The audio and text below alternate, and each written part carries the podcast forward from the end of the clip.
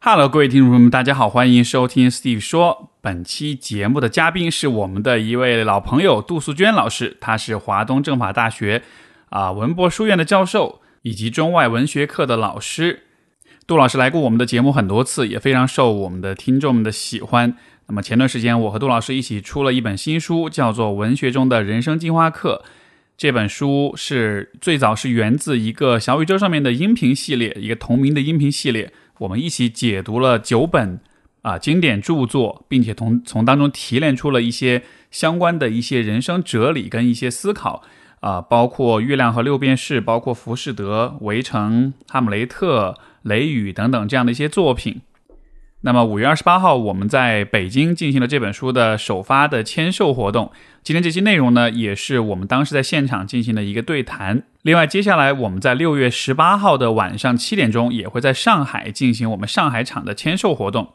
如果你听到这期节目的时候还没有过六月十八号，你想要来参加我们的活动的话，我会把活动报名的链接放在本期节目的节目简介里面。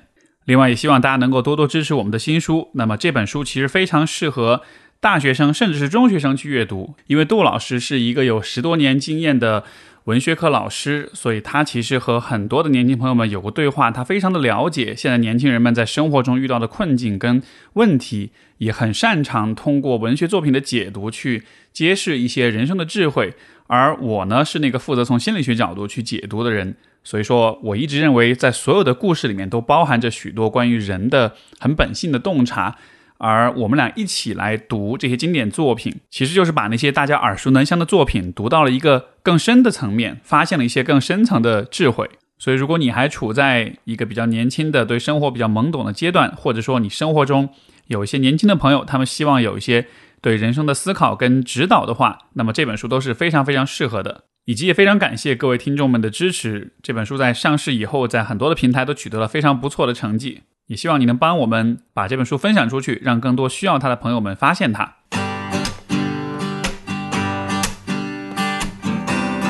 欢迎收听 Steve 说，和我一起拓展意识边界。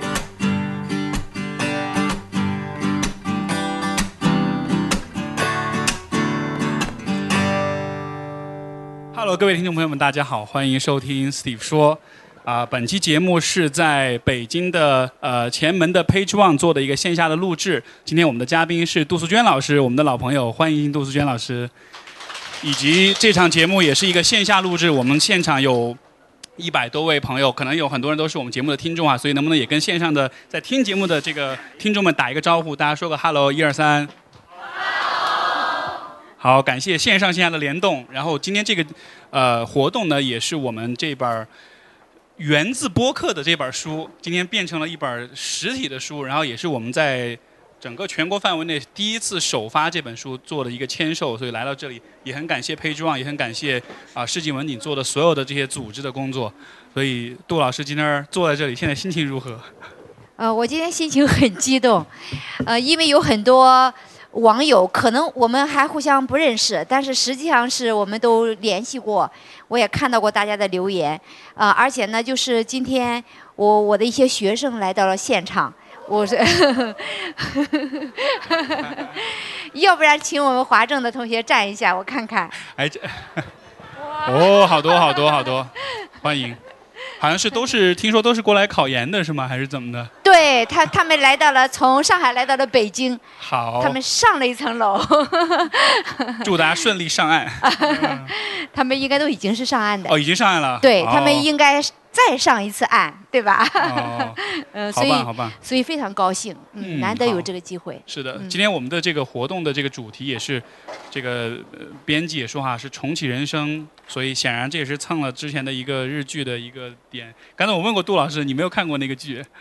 呃呃，在场的观众朋友们看过吗？重启人生这个日剧有多少人看过？可以举下手吗？我大概了解一下。哦，OK，不是特别多。我我先简单介绍一下这个剧吧，就是它的剧情简单来说就是，就女主角她有一天一不小心就这个就不小心就去世了，因为一个意外，她去世之后上了天堂，然后这个时候就呃天堂那儿有一个很一个工作人员坐在那儿很古板的样子，然后给他两个选择，一个选择就是投胎到下一世，他下一世的投胎是食蚁兽，然后为什么不是人呢，而是一个动物，就是因为他这一辈子阴德积的不够。另一个选择就是他这一生重从头再来，同样的人生，同样的爸妈，同样的，一切都是一样的，但是从头再来一遍，然后你可以做两个选择，他就选，显然他就选择了重新再来一遍，因为他想要下一辈子还是投胎。这个整个剧其实就是以他投胎又挂掉，又投胎又挂掉，又投胎又挂掉这样的反复呃为核心的这么一个故事。呃，虽然杜老师没有看过，但是在假设你是这个女主角的话，如果比如说现在你带着上一世的回忆，然后走到你现在的这一生里面的话，会有什么选择是你就是会做不同的选择的那种事情吗？那我觉得太多了，多了。但是前提是不能喝孟婆汤，要带着上一世世的那个记忆的话啊，嗯。我觉得还是有很多个点。哦，嗯，我觉得第一个点，我可能会，比如说我在我的中学阶段，就是青春期的时候，我可能会选择更自信一点，呃，不会因为自己不是特别优等的学生而感到自卑。这个其实，呃，在中学阶段，你在班级里面不是最耀眼的，不是最漂亮的，而且成绩也不是最好的，它会形成一个整体的一个评价。这个评价，我觉得我还是背了很久的。我以为我跟那个读书阶段的很多东西都已经切割过了，其实我真正把它切割掉，还是应该到了三十多岁呀、然后工作以后，到了我们的华政以后，呃，我说其实是在我的教学生涯当中，我的学生。他们帮我重生一回，然后他们会通过他们对我的评价说：“老师你很好啊。”然后你慢慢找到职业信心啊，然后你慢慢觉得嗯我还可以，所以这个过程是非常漫长的。然后在你找到这个以前，你会发现你对生活的要求一切都是很低的。我交朋友的要求也会很低，就是别人对我好就好了。然后包括谈朋友要要求也很低的。如果有一个男人对我感兴趣，我都会觉得哎呀他太好了，他竟然会喜欢我，就是哎就这种，我觉得其实。在生活当中还是布下了很多的雷，就对自己的影响还是很有很有很多的。我觉得可能第一个可能性，如果我在中学应试阶段没有因为这个而把自己变成一个内心自卑的孩子的话，我可能后面有很多选择，我的人生道路都是不一样的。哦，哎，我刚才正想问来着，那假设现在你回到那个时候，然后这个告诉自己说要自信，你嗯，改变对自己的看法，然后接下来会有什么事儿可能是跟今天会不一样的？那太多了。我觉得 我可能就是，比如说交朋友啊，呃，包括在，就是我不会形，最重要的是我不会形成一个人格，就是啊我其实是一个第一，我是个非常内向的人格；第二个，我觉得就是自我评价外在的自我评价较低的孩子啊，都普遍会出现讨好型的人格。就是我我非常理解这一群孩子。就这样的孩子，我一看，我说，哎呀，这就是我。就是有很多孩子，就他会小心翼翼的跟别人交往，然后呢，就是很在意别人的评价，非常在在我这个二十二十多年的教学生涯当中，这样的孩子就是对我来说是很有一种特殊的亲密感，因为我就觉得啊，这又是我过去的那个人生的一个折折射啊，就是会非常的希望别人对自己的欣赏啊，对自己的认可，把这个看得相当相当重要，很怕得罪别人。那么，即便走上职场以后，也就是变成那种，你看我到今天我也没有完全改变，就是不大会说拒绝的话的人。就是人家找你什么的啊，好的，就那种老好人，也是因为这个。今今今天过来是不是应该不是因为这个原因吧？啊，这个不是，这个不是，嗯，这个是现在是真的喜欢。那就好，那就好。哎，但是你刚才说这个，我有个问题啊，你你今天你看到那些比较内向或者比较自卑的孩子，你其实对他们有一种很快很快速就能共情，因为你自己有类似的经历。嗯，如果你回到，比如说，如果你人生再来一遍，但是你是自信的，那会不会你当你做了老师的时候，其实你对这种学生的理解跟共情就没有那么强了？因为因为这个其实是《重启人生》那个剧里面他提出一个很有意思的问题，嗯就是你在第二轮人生里面，你做了一些你认为要做的一些选，就是不同的选择，但这些选择又会把你带向另一个方向，而那个方向带来的后果可能又不一定是你能预料到的。对，所以，比如说，会不会你变自信了？你现在当老师，你看到这种内向的孩子，你就不会是很关怀的，而是说，哎呀，你能不能自信一点？那是有可能。对所以我觉得可能我经历那么多痛，就是为了让我当老师吧。啊，那那那这样说来，就是也可以说，这个经历，这个还是对你在现在来说，又是有另外的一重意义。对，实际上我有时候我就想，就是因为这个啊，我有时候想，我觉得我们中国的那个道家的那个哲学啊，一切都是可以转换的，就是好的它有可能本身就是坏的，坏的可能它也是有好的一面，啊，所以这个我觉得我是非常幸福的，就是年纪越大，我会比较幸福这个。是，哎，对对对，这个我在问你的时候，我也在想我自己会做什么改变。其实一一开始肯定是觉得，哎，有很多事儿，我要是先这个未卜先知的话，我可能就会有一些不同的选择。但是后来想想，越想，包括我看这个剧的时候，也反复在想这个问题，就是如果真的有机会再二刷的话，后来我会发现好像确实没有特别特别多。唯一在赚钱的方面，可能会先知道某一次的彩票是多少号啊什么的，这种事。但是在人生的选择上，就像刚才你你所提到这个，好像确实会发现有一些当时不利的东西，到了后来反而它的意义跟价值是后来才体现出来的。只是你在当时身处其中的时候，你并不能预见到它能给你带来什么，因为你是那个受伤的人，你是那个不开心的人，所以你主要是把注意力放在那个使你疼痛的事物上的，对吧？但是疼痛背后的意外的收获。啊、这个真的是很难很难想象，甚至在比如说对我来说，可能十五六、十八、十七八岁的时候，也是在一个很自卑跟内向阶段，我无法想象未来我会以和别人聊自卑和痛苦为为为工作或者为生，就是这事儿不光能让我我自己能好起来，我甚至还能以此以此赚钱，对吧？就说，所以就这个是一个很难预料的事儿，呃，所以好像当我们说这种人生的重启的时候，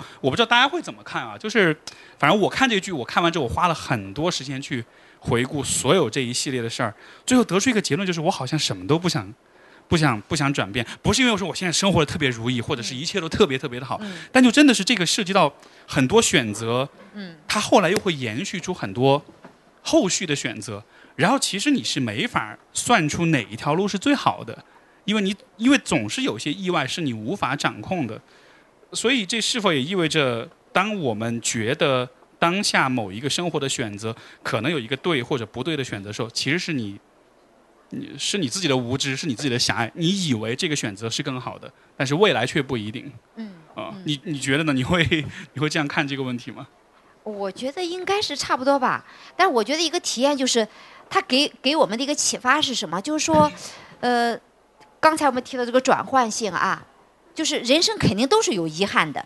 我觉得你重启一千回，你依然会有这个遗憾。我也看，我没看过这个，但是我看过一个蝴蝶效应，大家不知道看过吗？哎，那个蝴蝶效应，你看它一次次重启，它是一次次回到他的，他认为人生当中决定他人生发生不好事情的那个点，他重新再来一回。但是呢，他回到那个点以后，然后新的遗憾又会出现。我觉得那个电影的这个核心的东西特别好，其实这就是人生，我们一定会有更多的，就是我们不可预测的一些遗憾。呃，但是我自己注意的点是什么呢？这个回到咱们现实当中来，我觉得可能会提醒我们说，如果我们现在是比较痛的，或者说哪个点你是觉得你不舒服的，那其实这个地方我们是有一件事情是需要做的，就是想一想这个痛点在哪里。你不要只是说我忍受它或者我承担它，就是我为什么会有这个痛？我觉得很多时候也不是说，呃，我以前度过了这样的人生，我后面我一定会通向。呃，我我小的时候经过了这些，然后我一定会成为一个能够帮助年轻人的老师，那也不一定。就是它里面有个环节，就是你痛过，然后你要反思。嗯、就好像我我我想我这一生当中前面有很多我自己活得不清楚的时候，我做过很多错误，然后给自己带来很多痛感，然后这个痛感我要进行反思，为什么会这样？嗯，像前面那个采采访，我们前面有个采访，那个采访的时候那个。那个那个杨记者啊，哎，他问了个问题，他说，呃，比如说像我作为一个女性，我在这个跟父母的关系当中，我我是如何处理的？因为这个我们传统的中国家庭当中，我就是比较也是比较有代表性的那种孩子啊，就是比较乖。然后呢，父母对我的干涉、对我的塑造是很厉害的。你像他们父母对我的这种塑造，一定给我带来痛感。但是你看。他们的这种影响，从二十岁到我三十岁，我只是觉得不舒服，但是我还是没有反抗的太过于反抗的一个理性的东西。我虽然说有些东西我会不按他们说的去做，但是换来的是什么呢？我会觉得我自己很对不起父母，我就非常有负罪感，心理上的负担非常大。直到后来的时候，我到在整个教书的过程当中，因为我文学当中有很多类似的现象，我来反思，我觉得不对，我不应该这样来折磨自己。很多时候，呃，我们会觉得自己不是一个独立的个体。那我就是通过这个，我发现我为什么会有这样的心理反应呢？因为我没把自己当成一个独立的个体，所以我会觉得说父母要求我这样，要求我那样都是正确的。那其实这是很，你意识不到这一点，你只是觉得痛，你没反思是很危险的。因为那等我做了父母以后，我非常有可能会按照父母的方式在要求我的孩子。但是因为我反思过了，那我就知道我该怎么样尊重我的孩子。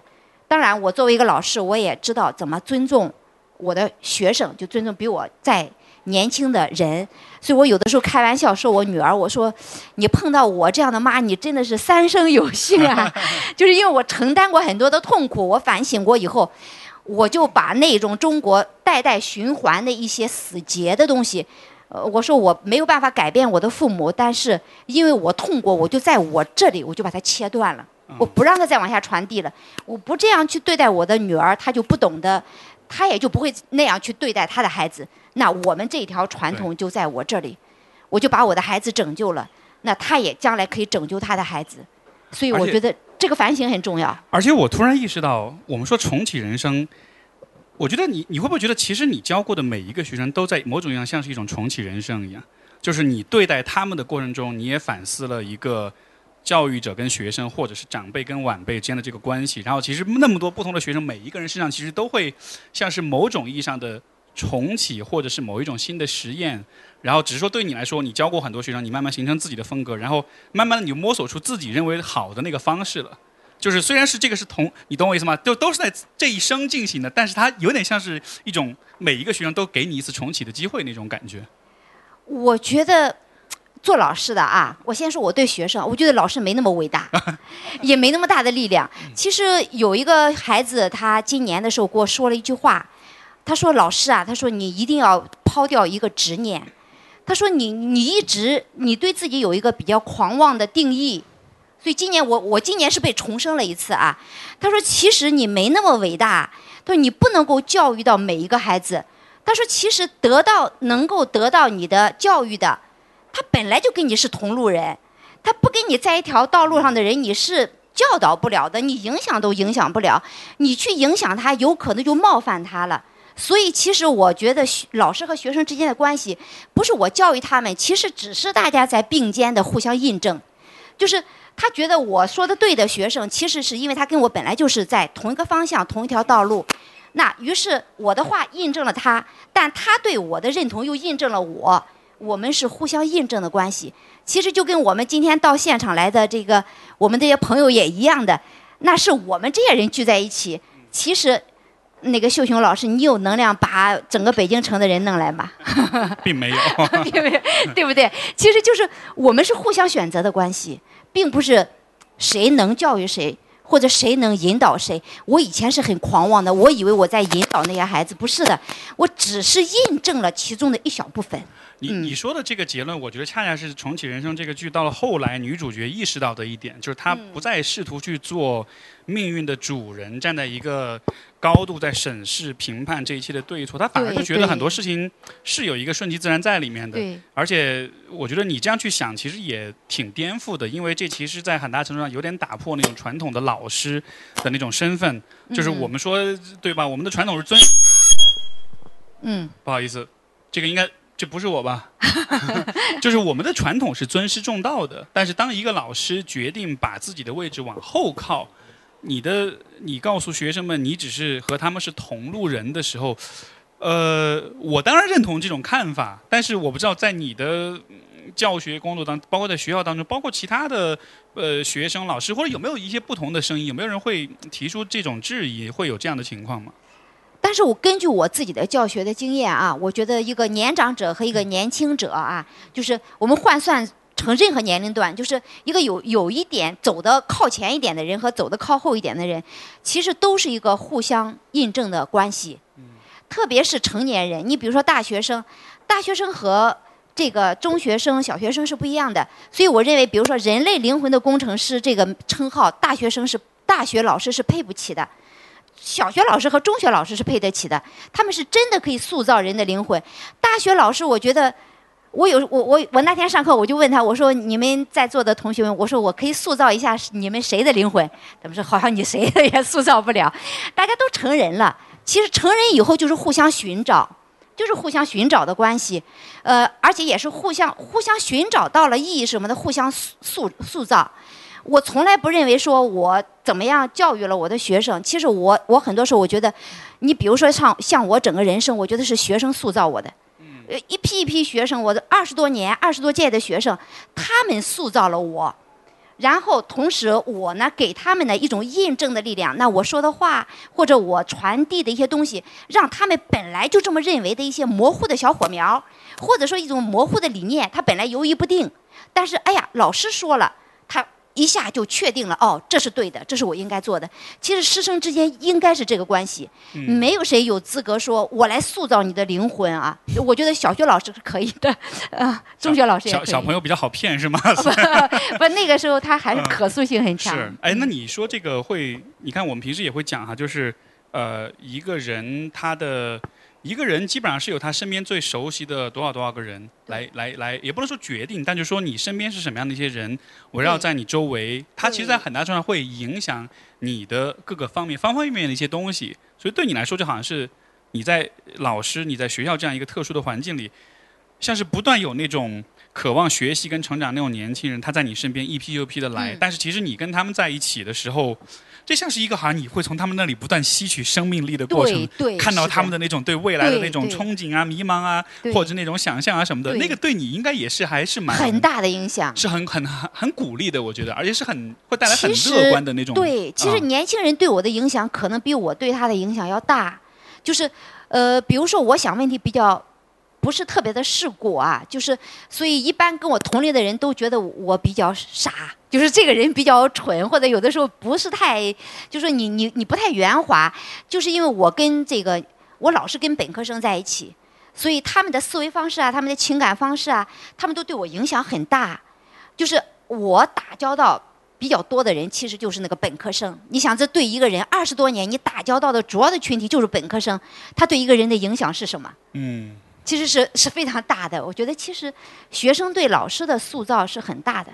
明白，这其实像是一个双，这是双向的关系，对，相互的塑造，它不是那种单方面的输出。对对。嗯，很有意思。前面还有一个点，我其实刚才也想呃跟你讨论来着，说到遗憾这件事儿。然后我们不管是蝴蝶效应也好，是重启人生也好，从这样一些作品里面，我们似乎看到，就是人的脑子、人的心智是算不过老天的。嗯，你以为你这一步算对了，下一步又会出现新的意外，所以最后的结果就好像无论如何我们都会有遗憾，呃，也就意味着可能遗憾是人的存在当中一个必然的元素。因为这地方就涉及到两个问题，一个就是当你不能接受生活中有遗憾的时候会发生什么。嗯，比如说在我的心理咨询的案例当中，我经常会遇到有一类非常非常有中国特色的一类遗憾，就是高考没考好。嗯，然后一辈子遗憾自己的学位，或者是自己的去的这个学校。包括之前有一个嘉宾，那个 Jazz，他也说过哈，他本来是成绩很好的，然后结果高考发挥失利，以至于他好多年他都不敢说他是哪个学校哪个系的，就是就是带着这样一种遗憾。所以就好像是我们对遗憾这件事情的那种那种很抓心的、很抵触的、很。甚至可能是很厌恶的那个感觉，这个感觉是非常深的。这个是一个呃，我想问你的，包括我觉得我会好奇文学作品里面会有怎么样的一个呃呈现。另外一个就是，当我们能够接受遗憾了之后，我们我们怎么去接受遗憾，或者怎么去跟遗憾共存？这个也是我觉得另一个，在尤其在今天的世界里面，尤其需要的一个呃一种认识。因为今天我们可以非常轻易的看到，你打开小红书，你打开呃对吧，抖音，你看到不同人的生活，然后你会很容易想象，哇，本来我也有可能变成那个样子的。哇，如果我做了做什么什么什么事情，我就会像这个人这样子，就赢人生巅峰，人生赢家。就是就是当你看到的可能性多了之后，那种遗憾感是会被放大的。那这也就意味着。你都还没有经历任何事情的时候，你就已经先背负了好多其实不需要你背负的遗憾。所以这两个问题放一块儿，是我觉得可能也是我不知道，也是当下可能大家都会比较关注的两个问题吧。我我觉得这个问题特别的好啊，因为因为遗憾，其实我觉得有一个关键点，我们都会有遗憾，我也有很多很多人生当中的遗憾，但是大家一定要分清楚，就是像我我我觉得我我好像有这个资历说这个话啊，说我这个年龄段对，就是我有很长时间我遗憾的事情，我后来发现根本不值得遗憾，就是。你的遗憾一定要想清楚是什么，比如说像秀雄老师刚才讲的，那个因为自己没有读名校觉得很遗憾的，这个遗憾就完全不值得遗憾，就他没有没有必要。对我我其实我昨天晚上还有个其他的活动，就在谈这个问题啊，就是就是我我我原来接触的有些学生也有过这样的情况，我还拿他们举了个例，就是比如说他要考我们北京的清华和北大，但是呢他失手了没考上，呃调到我们华政去了。然后就 就会很多孩子，你看，他就特别遗憾，他就他就遗憾到什么程度，他就不能启动了，他就他的人生就死在那个地方了，他就也不学习了，也不什么了。所以昨天还是个比较大的场的演讲，我就说，你看你这个多不明智啊！我说我们华政虽然不是清华北大，但我们也培养了，你看我们有华政的同学吧，我们也培养了很多律师啊、法官啊、检察官啊。你看我们的同学也到北京来了，对不对？哎，但是你为什么不就是这种遗憾？其实是什么呀？可以改变的遗憾。你以为的那个，可能你你觉得，哎呀，我我特别遗憾，他有可能是你中了某种我们人生的社会当中的某版模板的或者规范的价值标准的毒，你中毒太深了，你你就以为我只有到北大清华我才有前途，我考了别的学校我就没前途，哎，你就认为我只要到了那个没考进这种名校。我经常鼓励他们，我说：“其实杜老师这一路走来，我都没读过名校，我全部读的师范大学。但是我觉得为什么？因为这些学校很符合我，我也不选择别的学校，因为师范大学它特别的懒散，就特别符合我。所以，哎，你你找到自己喜欢的、能够发挥你特长的学校就可以了。但是你你如果觉得说我人生最大的遗憾，我这辈子没有读北大、清华，你有这个遗憾没关系。但是你说我这个遗憾到我不能再接受别的了。”这叫作茧自缚，对对对。你你说这个，我脑海里出现一个很一个一个画面。这个当遇到遗憾之后，然后我们就想要，像是想要停下来，想要去回去重新修改这个决定，有点像是比如说你开车，你开高速，你到了一个出口，你错过了，然后这时候你的本能反应是死死的踩下刹车，一步的不要不要往前走。但是这样并不能让你回到那个错过的出口，它同时也让你没法继续往前走，因为其实前面还有出口。对。但你只是刹车踩到底，你停在这个地方哪儿也去不了。因为我在听你在说，我也在想，就是我见过的那些有关遗憾的那些，尤其是那些可能比较负面的那些状况，我觉得都有一个共性，就是遗憾会让他们死死的停在原地。对。他在情感上接受不了错过了这个出口，所以他的本能反应是停，不要动。而并没有看到说，你我们在重启人生里面看到的每一个选择后面又会分叉出很多新的选择。对，你其实可以通过一个就一个选择可能错了，或者一个时机错过了，你后面还有一系列很多很多的可能性，是可以逐步的再去展开、再去探索。这个千回百转，最后说不定又回到你前面那条路上了。但就好像是这个停下来的这个本能反应，这个是很强大的，这也会让人困住。对，这个就是咱们咱们这本书里面的那个，我们有一章是谈浮士德的，对吧？哎，那么里面其实就是说，我们在人生的遗憾的时候，或者说我们遇到了一个不是自己很理想的一个结局的时候，那个时候最能救你的就是一样东西：你到底有没有自我想象力？你还相信不相信你的人生当中有其他的可能性？其实很多时候，呃，我把这个叫做什么的？人生的弹性。有的人的人生是很有弹性的，有的人的人生是没有弹性的。就没有弹性的是什么呀？他就是我这个，比如说我恋爱，我跟这个人分手了，当然是很痛的，对不对？然后有的人他就停在这儿了，我这辈子再也找不到跟我更合适的人了，我再也不可能怎么怎么地了，我这一辈子我就熬在这儿了。刚分手的人都喜欢说这个话。对。然后过了三个月之后，都会觉得啊，这多傻呀！不会，不要这样想。哎，但这是很健康的 啊，这是很健康的，对。但是我们见过不健康的，就是他走不出来了。他就认为我不可能再找到更好的了，他甚至不愿意再找别人了。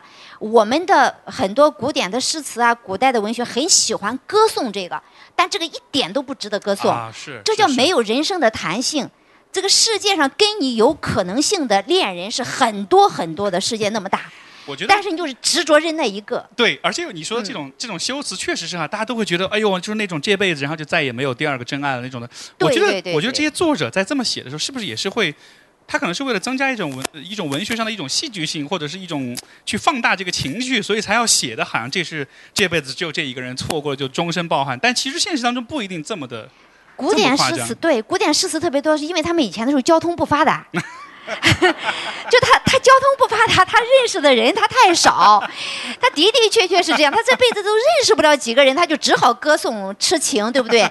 你现在坐高铁，你你觉得你在北京遇不到，你到上海去你就遇到了呀，你能认识那么多人？你看古人他骑这个驴，他能。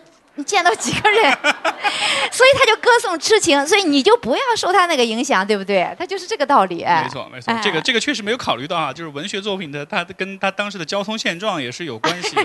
跟他的社交状况也有关系。以前特别是你看，在直到民国时期，大部分的女性都是被关在闺房里面的。她能上女校就是很了不起了，但她上了女校，大家知道她也见不到男生啊。所以你想他的恋爱对象有多少啊？他能见到一个，他就认为是真命天子。他其中他要再换一个，他就很难了，因为他也真的换第二个就很难。所以他慢慢的就歌颂痴情嘛。那你今天你觉得啊？所以慢慢我们就觉得，哎呀，痴情是一种美德。不是的，它是有很多客观条件造成的。你今天我们这么多元化的社会，真的是你社交的面儿那么广，然后你的交通又很发达，对不对？哎，其实我们人和人之间太多太多可能性了，没有谁是谁的唯一，只能说哪个类型是哪个类型的唯一，这倒是真的。大家可以做做性格测试。你你说这个也让我想起我身边有些呃朋友哈，可能比如说每一次分手了，我们都会去劝啊什么的，然后分分合合分合合，这一年下来，虽然也是分分合合，但是因为这个人本身他也在成长，所以他他找的伴侣肉眼可见的质量是越来越高的，就好像是一方面是你找这个缘分的问题、寻找的问题，另一方面也好像是你找什么样的人，反过来也像是你自己的状态和这个成长阶段的一种。一种一种映射一样，对吧？如果你自己处在一个很糟糕的状态，或者你自己在各个方面不成熟，你会喜欢上的人，你的审美、你的眼光可能也是受到限制的。对嗯对对对，所以这就是一个自我想象和自我可能性的一个信心的问题。一般会固守在这个点，无论是说，呃，我失去了一个恋人，或者我失去了一个就业的机会，或者我失去了一个升学的机会啊，然后我就在那里长久长久的痛苦。我我一般认为说啊，我有的时候给年轻人说，你可以痛苦，你要是性格比较弱啊，你痛苦上这个三个月差不多了。哎，你要是再性格好一点的啊，你痛苦一个星期够了。你不要再痛苦那么长了啊！你没有必要，哎，那你为什么他会长久痛苦？其实他问题就在对自己的想象力比较贫乏，不认为自己还会有其他的可能性，呃，所以这个是很考验人的一个自我想象。对，哎，和这个就像我们这个浮士德里面，我们说就是浮士德他为什么上帝他第二世他一事无成？上帝说他代表人类活出了意义啊。那你说他一事无成，活出了什么意义啊？就是浮士德这一辈子就一个特点，你看他每一条路他都没走通，但是他在每条路走不通的时候，他竟然都可以想象出另外一条路，我还可以做这个，哎，这个地方又堵死了，我还可以做那个，所以这个就是非常了不起的。我说年轻人，你要是敢于这样，你能够保持对自己的想象，你相信自己，我还有一个新的可能性，无论是爱情，无论是事业，那这就叫有弹性的人生嘛。你这个人生是不会呱嗒一下就被那个现实压得瘪瘪的，就是你保持住最后那一点弹簧，那么你这个人生一直是有弹性的。那所以什么？你为自己留了一个留了一个余地嘛。但是我们很多年轻人都不给自己留余地。嗯。呃，我见过很多，现在不过这帮年轻人对对感情我是很欣赏他们，他们好像不大痛，这个 不执着啊，这个还是我觉得蛮好。嗯嗯，你你说这个呃，对人生的想象，包括弹性啊，我我可能用一个我最近在想的另一个类很类似的概念，就是叫做地图感。什么意思呢？因为前段时间我跟我有有另外一个嘉宾呃郑亚军就跟他聊，然后他是做了一个很有趣的研究，就是说他关注的是这种可能出身比较贫寒，比如说是可能农村地区出来的。成绩非常好的大学生，他们进到了名校里面，按道理来说金榜题名了，对吧？但是现在你进到学校里面，你却会发现，你其实跟可能其他一些出身背景很好的、来自大城市的家约家境优渥的这种同学相比，你会发现他们就会发现这个大家的差距还是非常大的，而且这种差距在毕业的时候也并没有真的缩小到特别多。他提出了一个点，就是说，呃，这些可能出身比较弱势的这种大学生，他在进到大学里面的时候，如果说大学是一个迷宫的话，他手上是没有地图的。对。他是完全是靠着直觉在摸着石头过河，嗯然后这些学生会发现他们的那些同龄人，那些可能出家境更好的人，嗯他们好像手上是有地图的，他们知道接下来这儿有什么选择，那儿有什么资源，我在大几做什么事情，大几做什么事情，就好像这一切像是一个提前看过攻略一样的，所以就所以这个也会让我想，就是这个不光是在就是说两种阶层的学生之间比较，而是我觉得在很多事情上，我们似乎都存在一个你手上的地图的大小或者完善性的问题，对吧？一个一个类似的例子就是，比如第一次谈恋爱的人，嗯他手上是没有地图的，或者他的地图都是由电视剧构成的。对但是一个谈过三五次或者七八次恋爱的人，他手上的地图可能就完善很多。所以这个也会让我开始去思考，就是我们在做所有的事情，包括对于最宏观来说，我们的人生，嗯这个地图的完善与否，它似乎是很能够影响我们对待人生的态度。像你刚才说的，嗯有了那种想象力，对吧？如果我手上没有地图，我也没有办法想象任何的可能性。就是你能想象到，前提是你能先意识到嗯这个可能性是存在的。嗯但是我觉得一个很挑战的点，就是在很多时候，对于很多事情，其实不是说我不想要没有想象力，嗯而是我压根不知道还有什么样的可能性。嗯所以，这个这个我也很好奇，比如在你面对的学生里面，是不是也会存在这样一种一种问题？就是大家虽然都是同一个学校、同一个专业、同一个班，但其实每个人手上的那个地图，它的精细程度、完整程度，其实还是不一样的。这个你会怎么想？我觉得咱们都都都没都都一样吧。我觉得啊，我我们大部分人都没地图。我有时候想想，我从年轻走到今天，我哪有地图啊？也是就那么一步一步摸着来的。我包括呃，你比如说像。呃，我也算，就是像我的那个，当然成长环境就父母，他只是把你养大了，他不能给你很多的指导。我是给可以给我的孩子指导的，但我觉得我的孩子也没地图，他也要自己摸。所以像我的小孩儿，他一开始的时候，你看我我我那次我就思考他的人生啊，他也是没地图的，他就凭着他的天性，他就说啊，他就对我讲，我也要学文学。我当时就很崩溃。我说咱们悲剧不要演第二回，对吧？就他也要学文学，但是我就说啊，那好吧，我就尊重你的呃兴趣啊。我说我不做那种干涉你的父母，他就他就那他就是去学文学了。但他学了一段时间文学之后，哎，他自己摸，他就觉得我当初的时候我说，你看你学法律多好，我就想，因为我很羡慕我们学校有些老师啊，那个大律师啊，很威风。我说你去学法律，他他坚决不愿意。但他自己在做学校里面在做一些工作什么的时候，哎，他自己对这个东西产生了兴趣，他就摸他，哎，他就摸到了。他说，哎，我要去学社会学，哎，我学社会学，然后我后边我要学法学。其实我看，哎，我说你不是绕了个弯路嘛？但是人生的一个规律其实是这样的，但是我们只能说，我们不可能得到一张特别精确的地地图，但我们可以。稍微降低，就是提升一下它的准确度的话，我觉得就有一个关键点。我回想我自己的历程啊，我做对了什么？我做错了很多啊，但我做对了什么呢？就是了解两个问题。第一个就是你擅长什么，第二个是你的兴趣是什么。当你没有一个清晰的定地图的时候，这两点就会对你起作用，你就不会走得太歪。当然，这也不一定能够通向很正确的道路啊。你比如说，你擅长什么？你比如像当初的时候，我的父母就安排我，我的读大学的专业，他们安排我读政治学。你想像我这种人去读政治学，这是个笑话，哎，所以这条路就是他就给我这个地图是错的，那我就想改，那你看问题就来了，你往哪改，对不对？哎，没这个时候我就不想听任何人的意见，我要自己来做了，也没有人能帮你的时候，你怎么做才是对的呢？那我就想，我学什么是最轻松的？那就是我们的特长，我肯定不可能去考数学系，因为我数学基本上都是很差的。那我就想，我我什么哪个专业，我哪个科目，在从小学到高中，我一直是学的很轻松的，当然是语文喽。那所以我一定要学中文，因为这个是我擅长的。第二个，我在想，兴趣在不在这儿啊？我一直是喜欢语文的，这两个点一结合，基本上不大会出错了。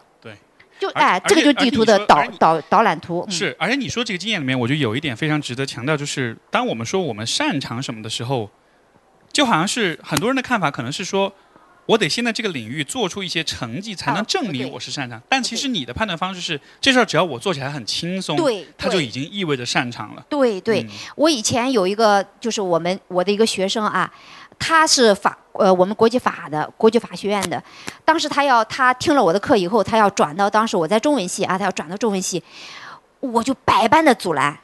我说你不要来学文学，你学法多好啊！他就对我说：“他老师，我使劲学，我也学不好。”哦，我听到他这个情况，我说那你可以转了。啊，因为他使劲学，他也学不好，对吧？哎，那就说明什么呀？呃，他他就是他对这个不擅长，他后来就转到我们中文了。哦，果然，他就一个转来的学生，是大二转来的，他就变成他们那个中文班里学的最好的一个学生。后来很多同学，你想我们的那个中文专业考研是很难的，但他考到了我们的上海外国语大学的比较文学，那是很难进的，他考进去了，就是因为他他擅长，他的那个。我我我我们经常说啊，这个专业什么专业好，什么专业不好。我觉得我们千万别中这个圈套，因为它一定会有这个热门儿那个热门儿，这个好挣钱，那个好挣钱。但其实它这个不对的，这是个伪道理。你看到有很多人在这个专业里面挣了大钱，但是如果那个不是你擅长的，你进到那个专业里面，你是进那个专业了，赚钱的肯定不是你，就是因为你成不了那个行业的佼佼者。没错，但是你说，哎呀，有个专业它不大挣钱，哎，也不怎么景气，但是你擅长它，那个专业的钱就都由你挣了，就这个道理。是的，是的。对，就这个道理，就是我们一定要明白这个道理。对，嗯而而且你刚才说这个，就说你呃，一个是你的兴趣，一个是你的这个擅长哈。对对我我还愿意再补充一点，还有一点就是因为有些时候我们也会遇到一个人既不知道自己兴趣在哪儿，也不知道自己擅长什么，但是我觉得还有第三个可能标识或者是这个信号，其实就是你有什么遗憾。你有什么，甚至是你有什么痛苦？因为我觉得我们会为一件事情感到遗憾或者痛苦，一定也是因为这件事对我们来说很重要。对对吧？就是你在乎，你 care，你在乎这件事儿，因为这个世界上有这么这么这么多的事情，嗯为什么这件事情让你一直在乎、一直遗憾、一直忘不掉？那说明它的重要性是很高的。这个其实也是我觉得也是有点算是一个一个比较偏的一个招数啊，因为我也是以前在咨询里面就是跟很多人聊过他们的一些痛苦的事情啊，聊一聊你会发现聊到最后。他反而是通过这个过程澄清了他自己的价值观，嗯，就是你不，我们不会因为我们不那么在乎的事情痛苦，对吧？所以我觉得，哪怕是一个人，他跟我讲说，我现在特别痛苦的就是我没有方向，嗯或者我没有意义感。OK，那这就意味着意义感对你来说很重要。对，那是不是你做的所有的事情就可以以寻找或者最大化意义感作为一种目标呢？所以这个好像也是一个可以找到，呃，找到方向的一个一个方式吧。对，那个其实就是兴趣了。就是如果我们做一个没兴趣的事情，这个意义啊，它它是个空泛的东西。这个意义不是咱们说啊，国家政府给我们规定了一个意义，那就一定是你的意义啊。当然我们嗯没有那个其他的意思啊，就是意义是什么？它意义是因人而异的。我觉得什么叫意义？我个人的理解啊，就是你做起来有兴趣的事情才会有意义产生。你不喜欢的东西啊，就是我们说的，啊，我我不喜欢这个很拧巴的这个工作，我一点也不喜欢，但是呢，我又没办法辞，你就会发现，你再忙碌，它都没有意义产生。你就很忙碌、很投入，它还是没有意义产生。但是你做你自己喜欢的事情，像我认识一些小姑娘，哎，她们在业余的时候，哎，他们有的就是做那种小小手工啊，哎，然后挂在那个淘宝店卖，他也不靠这个挣钱，但是竟然有人买，哎，他就很开心。像我有一些学生，他们就在那个呃网上写那个小文章，写文章呢，然后就是有有自己的小粉丝，哎，他就觉得其实他这个也带不来什么经济效益，但他也会觉得有意义。为什么呢？这就是有兴趣对，兴趣是很重要的。第一个，兴趣才能产生意义，没有兴趣绝对不要相信有意义。第二个是有兴趣的话，大家一定有这个体验。你看，没有任何一份工作是不枯燥的。也没有任何一个专业是不枯燥的。像很多人说，杜老师，你们中文专业好好有意思啊！你看听你讲课很有意思。我这是因为我已经把那个枯燥的东西都我自己消化了，我给你的是最好玩的，它当然是有趣的了。其实中文专业是相当相当枯燥的。那他那老师你为什么学？就是你会发现有个体验，就是如果你喜欢某个东西，你就能忍它的枯燥。你不喜欢它一点枯燥，你都忍不了。所以，如果大家琢磨一下，你做哪一个件事情，哪份哪样的工作，它再枯燥，你都熬得住，这个就是你的兴趣点。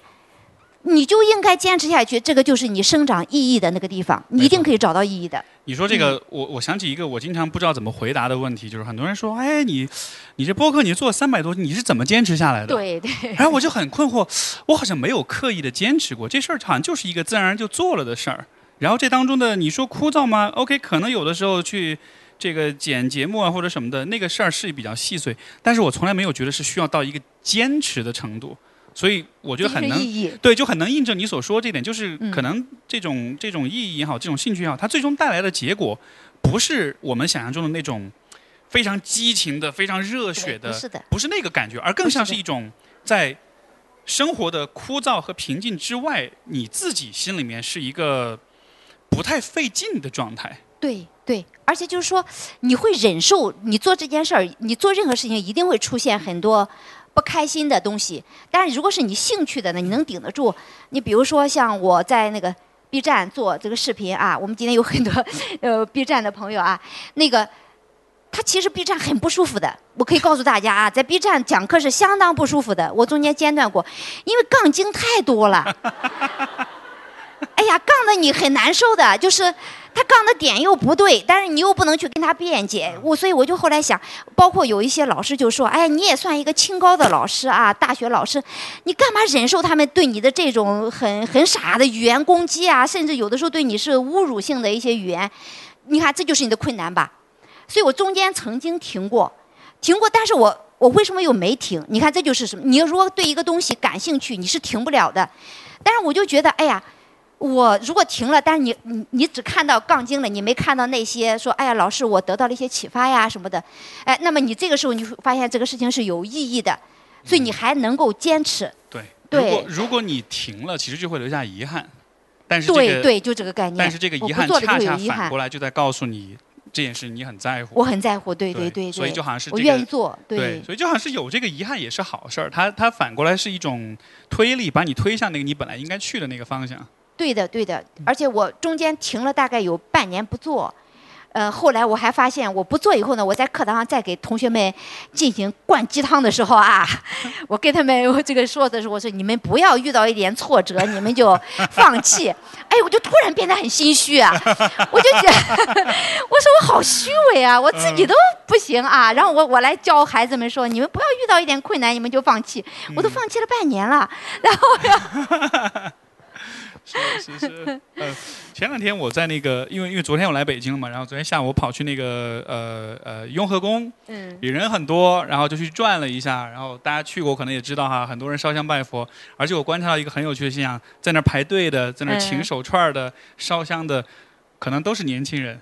以前我老以为这地方是中老年人居多，很有趣。我去了之后，旁边有一个有一个旅游团，听那个口音应该是香港来的，看穿着啊，听口音什么的，都是中年人。我本来印象中，我以为香港的中年叔叔阿姨们其实是很迷信的，嗯，结果他们认那个门口发的香，他们一个人都没有领，他们只是站在那儿听导游在讲解，嗯。然后反而是 很多年轻人非常虔诚，紧闭双眼跪在那个地方 啊，然后在那儿求各种，你知道吧？我也不知道他们在求什么，但是应该反正就就求的很用力的样子。这个这个，然后因为我自己就是我自己对这样的事情呢，我也看得很平淡，就是我也不太相信，就是说这种 这个体系的信仰吧，所以我也很淡然。我想我来了，那我就这香我啊，我大概点一下，我扔进去得了，但是我不会跪在那儿要很用力的求什么。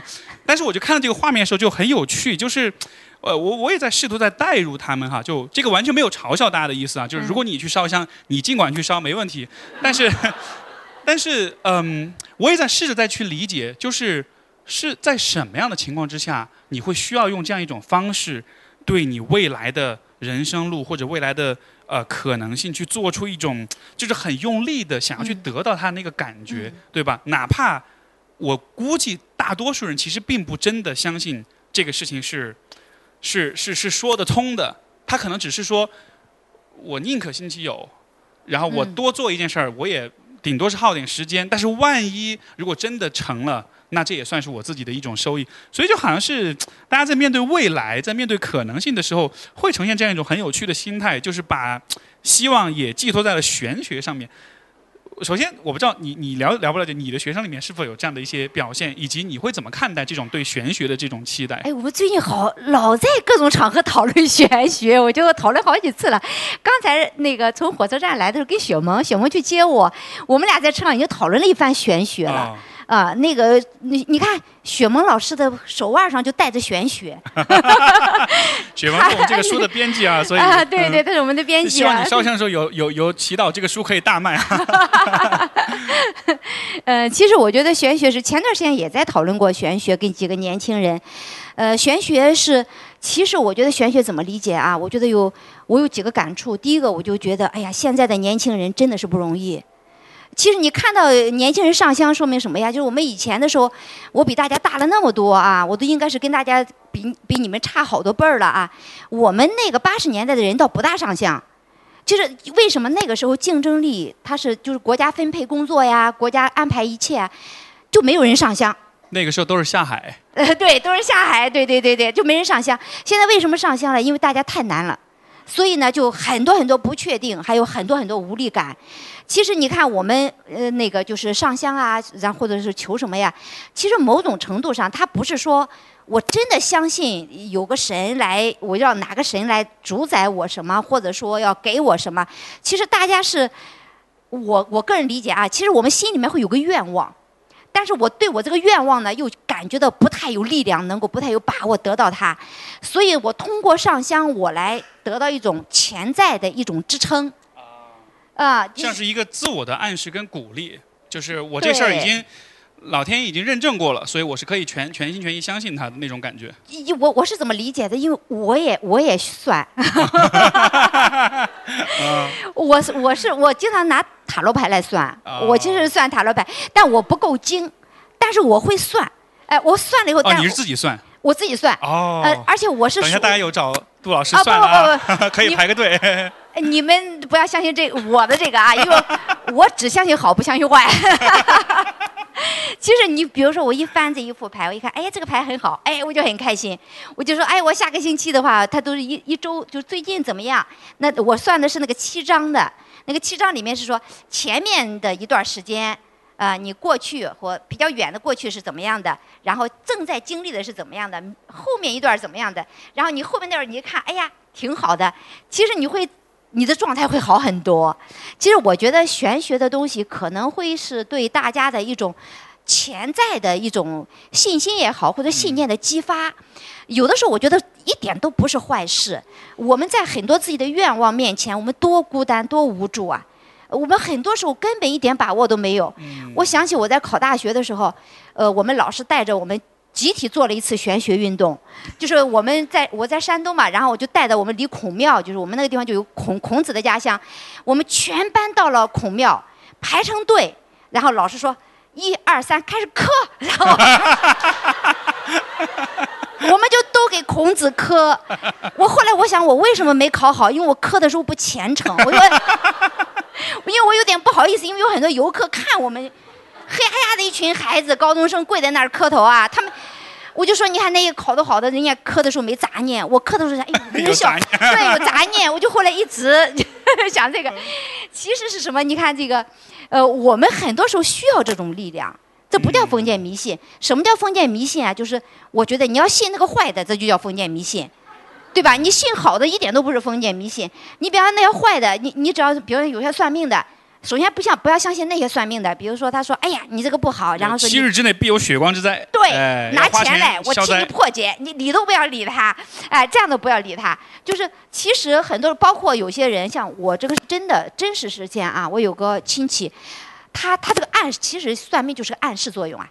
那个人家给他算命说，你在今年年底的时候会去世，啊、然后呢，他明明很健康。啊、然后那个人明显就是赚他钱的时候，你拿钱来，我来帮你破解，但是我提的数目远远高于他那个数字，他拿不出来，他就很难过。我们都劝他，你不要信，他就信。一个非常非常健康的人，到年底就真的不行了，啊啊，，就真的不行。你看这个暗示作用有多大？对，但是我反过来说，如果暗示作用是这么大的，咱们只相信好的，这个力量也会很大，嗯，对不对？对，哎，所以其实就这就不叫不叫封建迷信，哎，特别是在年轻时期的时候，那么脆弱，整个年轻人为什么喜欢拜佛？我记得有一次我们集体旅游，是很多高校的老师一起去旅游，我们年纪都很大了，有一个最年轻的，我们在湖南那一带，湖南带庙很多的，我们参观了很多庙，他到一座庙破一桩他拜一下，不他光不光是拜，他就啊破财。哦，就是就是他就会买很贵的那种。其实我看到他当时那些很多庙都是商业化了，就他进一个庙就被骗一下，进一个庙就被骗一下，他最后他就没钱了。所以，哦，我我那时候我就觉得他一定遇到了一个很难的事对情，对对一，定遇到了某个低谷，所以他一定是在这个时候我们最。虚弱无力的时候，我们找不到任何帮助。其实这个时候，假如有一些正向的暗示给我们，可能我们无形当中力量会大一点，不是什么坏事。你刚才有一个说法，其实虽然你可能是不经意说，但是其实还蛮触动我的。我不知道，呃，你还记不记得你刚才说，你说我们和我们的愿望在一起的时候，但是是很孤独的跟这些愿望在一起。我觉得这个是一个非常精妙的比喻，因为我们看着那些美好的愿望，然后他们是如此的理想，如此的嗯，光辉，以至于我站在这个美好的愿望旁边，我都会觉得我到底配不配得上它，或者我是不是真的有可能到那儿去？就好像一下子把那个 确实是学文学的啊，一下把那个人的那种很微妙的那种心态勾勒出来。因为我觉得这个确实涉及到一个人们对自己能不能，就哪怕你的愿望是很清晰的。你知道你的方向在哪儿，你知道你的这个兴趣和志向和擅长在哪儿，但是你看着那一切的时候，你可能会很有压力，对，因为能不能实现，不知道这个是没有人知道的。对你自己如果也心存疑惑的话，那个梦想它反而会成为像是一种负担，甚至可能是一种焦虑，甚至是一种恐惧的一个来源。因为它你把它想的太好了，或者说你看到的那个画面太好了，但是现实跟理想之间的那个差距，你可能在当下你是不知道怎么去缩短它的。所以这个其实对人，我觉得反而可能是很大的负担。所以这个时候通过。上香通过玄学的东西，它像是自己给自己注入一点力量。一种力量，一种信念感，更坚定一点。对，但是大家也不要只把这个指望放在这上面，嗯 我觉得还是要懂得呃垒梯子，就是你要有一个愿望啊，它很遥远，但其实呢，只要这个愿望是正确的，比如说我想当国家主席，你就算了啊。这个就算了，这个是绝对没可能的。就是你不要有这样的一个想法，或者说我想变成马云，当然这个可能性也不是没有啊。但是很多时候这样的就算了啊。我觉得就是，呃，我我结合我自己的几个，首先，所以我才说，当我们树立一个愿望或者树立一个目标的时候，了解自己是很重要的。很多时候我们做这个树立一个愿望的时候，嗯，如果你不基于自己的了解，它很可能是一个非常，呃，把你带歪的东西。是对你，就像刚才我们说的，你首先要第一个了解自己的特长，第二个了解自己的兴趣，第三个还要了解自己的资源，这个也是很重要的。对不对？像我以前也是遇到一个小朋友说，老师我我有我我对政治上很有理想，我将来要做一个影响中国的人。我说这可以的。他说我说你准备怎么影响？他说我准备，呃他说厅级可不可以影响？我说哎这个算了算了，咱们还是个想点务实的啊。这个因为我们的资源不够，我们都是平民的孩子啊，你要弄到那个程度嗯比较难哎。是，所以我说那个，呃，就说你要考虑到自己的资源，嗯对不对？对，哎，如果根据这几个，就是外在条件和内在条件结合起来，给自己定一个愿望，但是我觉得愿望我还是有点够不着，那没关系，很多时候我觉得你就垒个小梯子，哎，垒个梯子，什么叫叫叫梯子呢？就是我有一个规划，有一个规划。我经常对我的学生说，他们问我老师你有没有理想？我说我有理想啊。他说你实现了吗？我说没实现啊。我说都五十多岁了，我还是没实现，而且我人生都快走到头了，我也没实现。但是我觉得，他虽然没实现，但是我一直是顺着他走的，我还是搭了好多梯子。对，就我就顺着他，我就遥遥的望着他，我就一点一点往那个方向努力。其实你就会发现，就算那个目标没实现，你也是不是原来的你了，嗯，你也已经把自己的一个小小的世界创造的差不多了。你嗯你说这个，我觉得是不是也包含一个一个自己的心态的问题？因为我们说到，当你看到这个理想、看到这个想法的时候，有的时候你确实会觉得它是不切实际，或者它太过遥远。然后这个时候，嗯人其实很容易就放弃，甚至会阻止自己去走出脚下的那一步。对吧？就好像是我要成为，我不知道，比如说我要成为这个世界最好的这个篮球运动员，嗯？但是明天早上我该出去训练的时候，我连闹钟我都不想上，就是、就是好像我们在，我觉得这个涉及到一个很微妙的心态，我们在想象那些我们能想象到最好的目标的时候，他反过来，人其实有的时候会出现一种很奇怪的心理，就是就是恐惧成功，嗯。我们会害怕我们有一天真的会实现这个可能性，因为就好像是。如果你真的动了这个念头，我真的下定决心要去追求这个目标的话，这个路上的就这个很会很苦，而且会出现很多的挫败，对。很多的失望，对，包括有一天你有可能会意识到这其实是不切实际的，嗯。而所有这一切其实对人来说都是很很恐惧的。所以我会发现，嗯，你这种遗憾的同时，就是当一个人会有长久的遗憾的时候，他可能背后的另一个心理就是这样子的，就他可能是有一个他很在乎的东西，但他没有勇气真的决定去开始像你说的开始垒那个小梯子。嗯其实你垒垒垒垒垒到后面，你会发现，虽然你的梯子没有搭到。火星上去，但至少你也差不多快到月球了，那种嗯感觉，嗯其实它也可以，你也会发现你也能接受。就像你讲的，你到现在你也能接受，嗯，就这个这样一个这样一个进展。对但就是这种人在心态上的这种，呃，不允许自己、不许可自己去开始走出这个道路，我觉得这个心态其实是非常是非常微妙的。嗯我我给大家做一个比喻啊，就是其实我们经常觉得说，哎呀，这个我也是昨天正好有个演讲，然后在说这正好是说这个问题啊，呃，那么在。当初我在背这个稿子的时候，有个小朋友就给我提供了一个素材。他说：“老师，其实你谈的这个问题，我给你一个现在年轻人很熟悉的歌，你知道吗？”我说：“什么歌？”他叫《没有理想不伤心》。我说：“我不知道这个歌，但是哎，当时我很扎心。我说：啊，竟然有这个歌啊！我现在的年轻人过的什么日子啊？就没有理想不不伤心啊。但其实我觉得没理想的人不伤心，对没有理想的人他原唱是没文化的人不伤心。哦，是吗？后来哦上了节目改成没理想的人嘛，但哦是差不多都是那一挂的。对，其实其实我觉得就是我们怎么来理解这个理想的问题啊？其实我们树了个目标也好，树了个什么也好，我觉得有一个关键点，你来决定值不值得追。的确，有些是不值得追的，有些是值得追的。那值得追还是不值得追的一个重要的关键点就在于，如果我朝着这个目标进发，我会不会有能力长出来？如果你觉得是有能力长出来的这个目标，你绝对追不亏的。哎，那么就说我我找这个，我为了达到这个目标，我会训练我什么方面的能力？我会被迫的，我会训练什么能力？那如果是这个能力能够长出来的话，这个理想其实就像棵树一样的啊、我在我在我我往那个树像光一样的，我要老接触那个光，可能那个光我最后也得不到，但是呢，我在这个过程当中，我的叶子越来越多，然后我的树干越来越粗，你亏什么了？你就是最后没有抓到光，你也没亏啊，因为你长成大树了。而你刚才说的那首歌，就是他其实最后一句他唱的是他也会伤心，也就意味着对，其实怎么着都会伤心。都会伤心。怎么着都会有代价，都会有痛苦，都会难受。但既然如此，那还不如就去生长一下。而且最后你生长，就像你说，这个生长出来的样子，可能不是你最开始设想那个样子，对但它有可能比你最开始设想的要更好。对，我觉得这种事儿，其实是我经常经常看到的，就是你像我之前嘉宾这个播客里面访的各种各样的嘉宾哈，就是好多人你回顾他的人生故事，就是当初你能想象到你今天走到这一步吗？包括我自己也是，其实是完全想象不到的，因为你在那个刚刚起步的那个阶段，你能你的想象力有多少？这个其实又涉及到那个关于地图的问题，嗯对吧？嗯你刚到一个新的城市。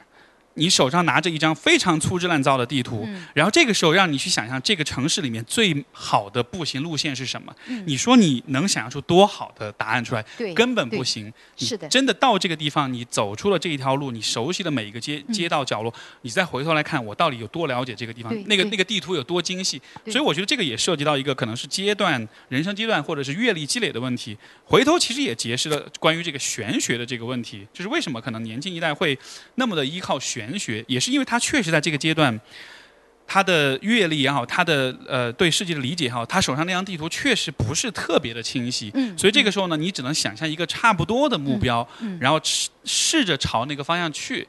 对但是我觉得这也是 OK 的，嗯因为这个就是人们开始自己生活的时候的初始条件。我们一开始都会有一种差不多的想象，嗯差不多的一个感觉，然后我们走的这个过程也会很颠簸。但是这个时候，真正你能够把握的是什么呢？就是我觉得去去寻求帮助，嗯去了解不同的人的看法，嗯去让他们教你一些对你有帮助的事情，去去买我们的书，对吧？去听播客，呃，去从文学作品当中去吸取大家的经验。就这个地方的重点不是说我要呃找到那种真正我真爱的事业，像是一开始就要把那个就希望自己手上拿着一个很完整的地图，而是说你先开始走吧，你一边走一边绘制地图，一边完善这个地图，你会发现这个这个这个逐步完善的过程，这个才是最终就是达到那个目标的那个地方。你如果只是站在这里，每天都在哀叹，哎呀，我这张地图画的好粗糙，哪儿也去不了。那最后结果就是你哪儿也去不了，然后你就真的会觉得我还是烧烧香。对，嗯就是我我我能理解现在年轻人的这个状态啊，就是我我明显的感觉到一一届一一届一届年轻人到到现在啊，就是这一届年轻人求安稳的心超过以前任何一届，就能够过一份安稳的日子，他我就别的我都不想求。这个呢，我就特别能理解，因为现在这个整个的这个局势啊，的确是这样。我说我我不会给大家乱打鸡汤，没有用，这都 PUA 没没什么用，对付不了现实。但是呢，我还是就是觉得啊，按照我个人的阅历，我觉得我们大大家那么求安稳，求安稳对的，觉得都大家都想过平安的日子。我说我到现在我也是非常希希望自己是安稳的，是平安的。但是很多时候你会发现一个非常悖论的东西，就是我仔细的观察现在年轻人他非他要的安稳是什么？他要的安稳是缩小自己的愿望。就是我不敢想象更多的、更什么的东西，我把我的愿望缩小、缩小，然后同时我因为要缩小自己的愿望，其实我们要的那个安稳啊，就能力是不生长的。你比如说像我前几天有一个呃有一个女老师，我们学校的老师，一我们俩坐地铁，她一路上就给我都快哭了。为什么？她有个学生，她有个硕士生今年毕业，她那个硕士生拿到了两个这个入职的这个呃就是那叫什么录呃 offer 的啊。一个是在一个小县城里面当公务员，一个是在上海的一个银行里面就职。这个在以前很多的学生里面，这几乎不是个问题，大家肯定在上海那边了，对不对？但那个学生就执意要去他的小县城当公务员，他就觉得你辜负了我，我培养你不是为了让你再回到原点的，你不可以这样。但那个最后他他没有说服他，这个老师特别沮丧。就他就跟我讲，他就觉得很失败。那个也是个年纪比较大的老，都要哭了。他说：“杜老师，你看我真的没办法，他为什么会这样？我没把他教好。”我说：“不是的，我说因为现在他渴求的是安稳。实际上你会发现一个问题啊，就是安稳嘛，是真的是安稳，它没有什么变数，但是呢，它一定有个代价。”就是它其实是不可能再有任，就是能力的生长这个东西它就枯萎了。你看我们现在我说年轻人很可怜，我为了得到一份安稳，用的是这个方法，就是缩小缩小自己的愿望，让自己的能力停止生长作为代价。我说你这个安稳是个什么呀？你是安稳了，但你觉得你安稳了，但你是躲躲到蜗牛壳里面的一个安稳。你安稳了吗？你经不住时代的风雨的，我们都不知道。这个世界会发生什么？你真正要安稳，只有一个办法，你只有让自己变得更强大。对，对，就好像说，比如说有人在我们人际关系当中，有人攻击你啊，或者有人打击你啊，有人要消灭你，那你在这种情况下你怎么办？很多你看我们有多年年轻人说，哎呀，那么多人说我坏话或者怎么的，那我就我就把自己再缩小，哎，我再躲起来。你错了吧？你把自己缩小了。你你你要怎么样对付这个局面的唯一的办法是你变得更强大，强到他他他们的唾沫都崩不到你了，对不对？哎，他们的手掌裹不到你脸上了。你强大到这个地步的时候，你才真安全了。其实是这个概念。就是你说的这个安稳，它它的代价，它的隐性的代价其实是呃，我我觉得是放弃了自我的成长。对，那不叫安稳，牺牲了自己的一种本来可以生长的这些可能性。对对，你本来可以枝繁叶茂。对，嗯，其实真正的我，我就说一个真正的平安和安稳的概念是什么？你靠弱小，那是我我我说个不是特别客气的话啊，就我们很多时候求的安稳是弱小者的思维，就是哎呀，我怎么样安稳啊？我就说自己，把自己缩啊缩啊缩，我就觉得这就安稳了。其实真正的安稳和平安只有一种，就是抗风险性。你的抗风险性越大，你越平安；越大，你越安稳。什么叫抗风险性呢？就是你要强大到，嗯，其实你老板开除我，我扭头就有个找到一个地方，我可以有人还要我。你看你是不是强大了？对，这个时候这才叫安稳。就是好像是一种主动的安稳和被动的安稳。对被动安稳稳是躲我躲在一个风平浪静的地方，主动的安稳是我能驾驭任何的波浪，这个时候这也是另一种安稳，而且是一种你能掌控的一种安稳。对，是嗯，真正的安稳。你。像我，我在我老家，我有一些熟人啊，就是他们原来的时候，年轻的时候也是靠家里的资源啊，进了某一个机关或者进了某一个地方啊，职位还不错。但是呢，你看。他在这个职位上，他就不生长，他就守着这个小小的公务员的位置。然后你就会发现，等到护他的那个人退休了或者离去以后，他这份安稳就不在了，就是你没有这份力量嘛。然后你就会被像个球一样踢来踢去，踢来踢去，就那种感觉。没错，就是这种嗯被动的安稳，看上去好像是一个很稳定的局势，但它其实也是建立在一些体系、一些资源、一些网络之上的。对而一旦这些先决条件不存在了的话，或者发生变化的话，你以为的安稳也就消失了。对，所以就没有抗风险性。对，对，就好像是大家都想去考公，哎，有一天突然发现，糟了，现在开始也要、呃、绩效也要淘汰，也要末位淘汰制什么了，你突然一下就觉得我之前为了这个安稳，它它它其实是个空中楼阁，其实对并不存在。对，就就像我有一个朋友，他有一次对我说，他说我经过我的努力，我保证了我的孩子的平安。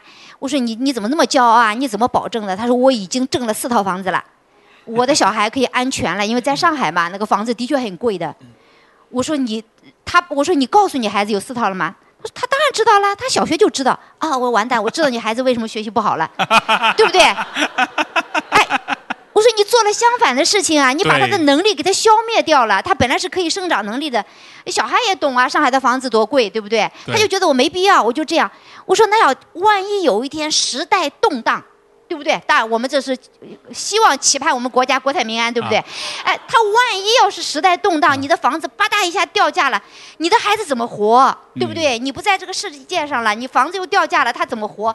他什么能力都没长出来。而且事实证明，就是这种物质上的这种保障跟条件，其实并不能真的保证任何事情。比如说以前我们看到那种，呃，像北京有很多啊，用拆迁户，对吧？拆了之后变成拆二代了，对你以为哇，他拿了一大笔钱，很多个房子，然后他也人生就好了，后来还是会败光。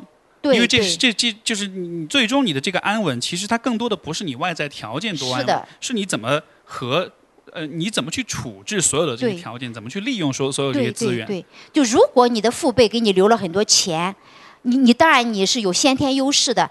所以像我的呃小朋友们，我经常对他讲，我如果你爸爸妈妈有钱给你留了钱，你千万别让这个钱葬送你，你应该利用父母给你的这个钱，你得到更多的自由。更多选择的自由，像我们很多平民孩子是没有选择的，只能选一个能挣钱的啊，别别扭扭的去生活。我你可以选一个满足自己的兴趣，但是你一定要记住，用这些钱让你自己生长出更大的能力来。嗯，那所以你要是说这我有这个钱，我就以为可以保障我了，真正能够保障自己的，其实只有自己的能力。对对，别的都保障不了。而这个地方，我觉得是想就是想呃提拎出来的一个特别重要的点，就是人其实一直都还是在生长、在成长的。对，但是我觉得得，呃，可能有很多人会有一个误区，觉得我一旦毕业了，一旦工作了，我一旦经济上独立了或者成家了，然后我这个人就就差不多了，我就到这儿了。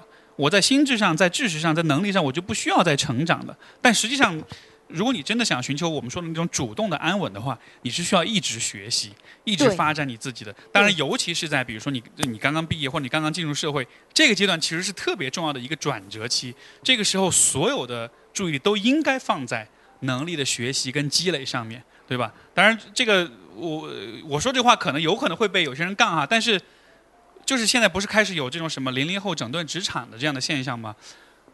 我可以理解那种情绪，但是我也希望，我不是说希望吧，这很爹味儿啊，就是，呃，我也建议，在大家在笑这些整顿职场的这个事儿的同时，我觉得还是看一看，在这个阶段你自己能学到点儿什么。对，对因为初入职场的时候，如果只是为了某迎合某些网上的梗去整顿一些职场，然后动不动就辞职就怎么着，那这就是一个游戏，到最后其实你什么也得不到。但是其实这个阶段真的，我觉得特别特别重要，还是呃发展你自己的能力，因为你还很年轻，年轻也是一种资本。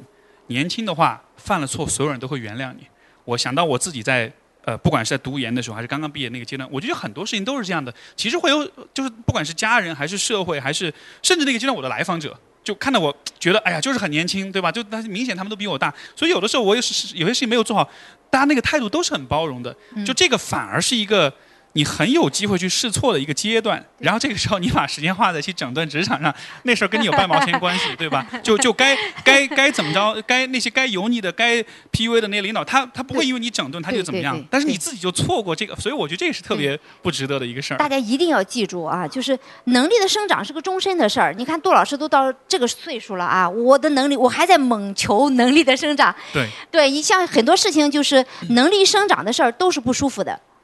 就是比如说像我现在我是完全可以躺平的，那么比如说人家说啊，你到哪里去做一个什么事情，你包括在在一个什么样的场合去做一个什么的发言，对我来说都是一个额外的一个负担。但是我就我就会想，碰到这种情况，我就会想，我要不要去做？那我就想，对我来说是不是又是一个新的体验呢？对我来说是不是又一个新的场合的一个锻炼呢？我要觉得是有价值的，我就会去，我就会去。哎，那么我一定会去，我就会怎么样的锻炼自己。所以能力生长是终生的，对。那年轻时候能力生长就更重要了。呃，比如说像刚才那个话题啊，像我的小孩儿，他很小我就告诉他一个概念，我说我很穷，我没有钱，哎，我说我现在我那个七凑八凑，我只能给你凑个学费，其他的你看着办。哦，他就很没有安全感，所以他就知道他的人生靠不上。那这样的话，就是其实我们用到自己身上，就是你能力生长，它就会变成一个很急迫的事。他就会想，我我怎么庇护我自己？其实我们后在自己的人生当中，你会发现，没有什么谁可以庇护你啊，或者有什么庇护你，只有自己把各种各样的能力长出来，你你才能够庇护你自己。呃，特别是现在我们最年轻的时候。好好学习，我觉得真的是好好学习，它绝对不是个空话。把能力长出来是最好的时期。对，你说的这个能力增长，其实我回想到我自己人生当中有一个阶段，呃，我觉得还是蛮有帮助的。就是当时去高中完了去加拿大，然后留学的时候，因为语言不通，嗯，所以无时无刻都面临着一种语言上需要变得更好的一种压力。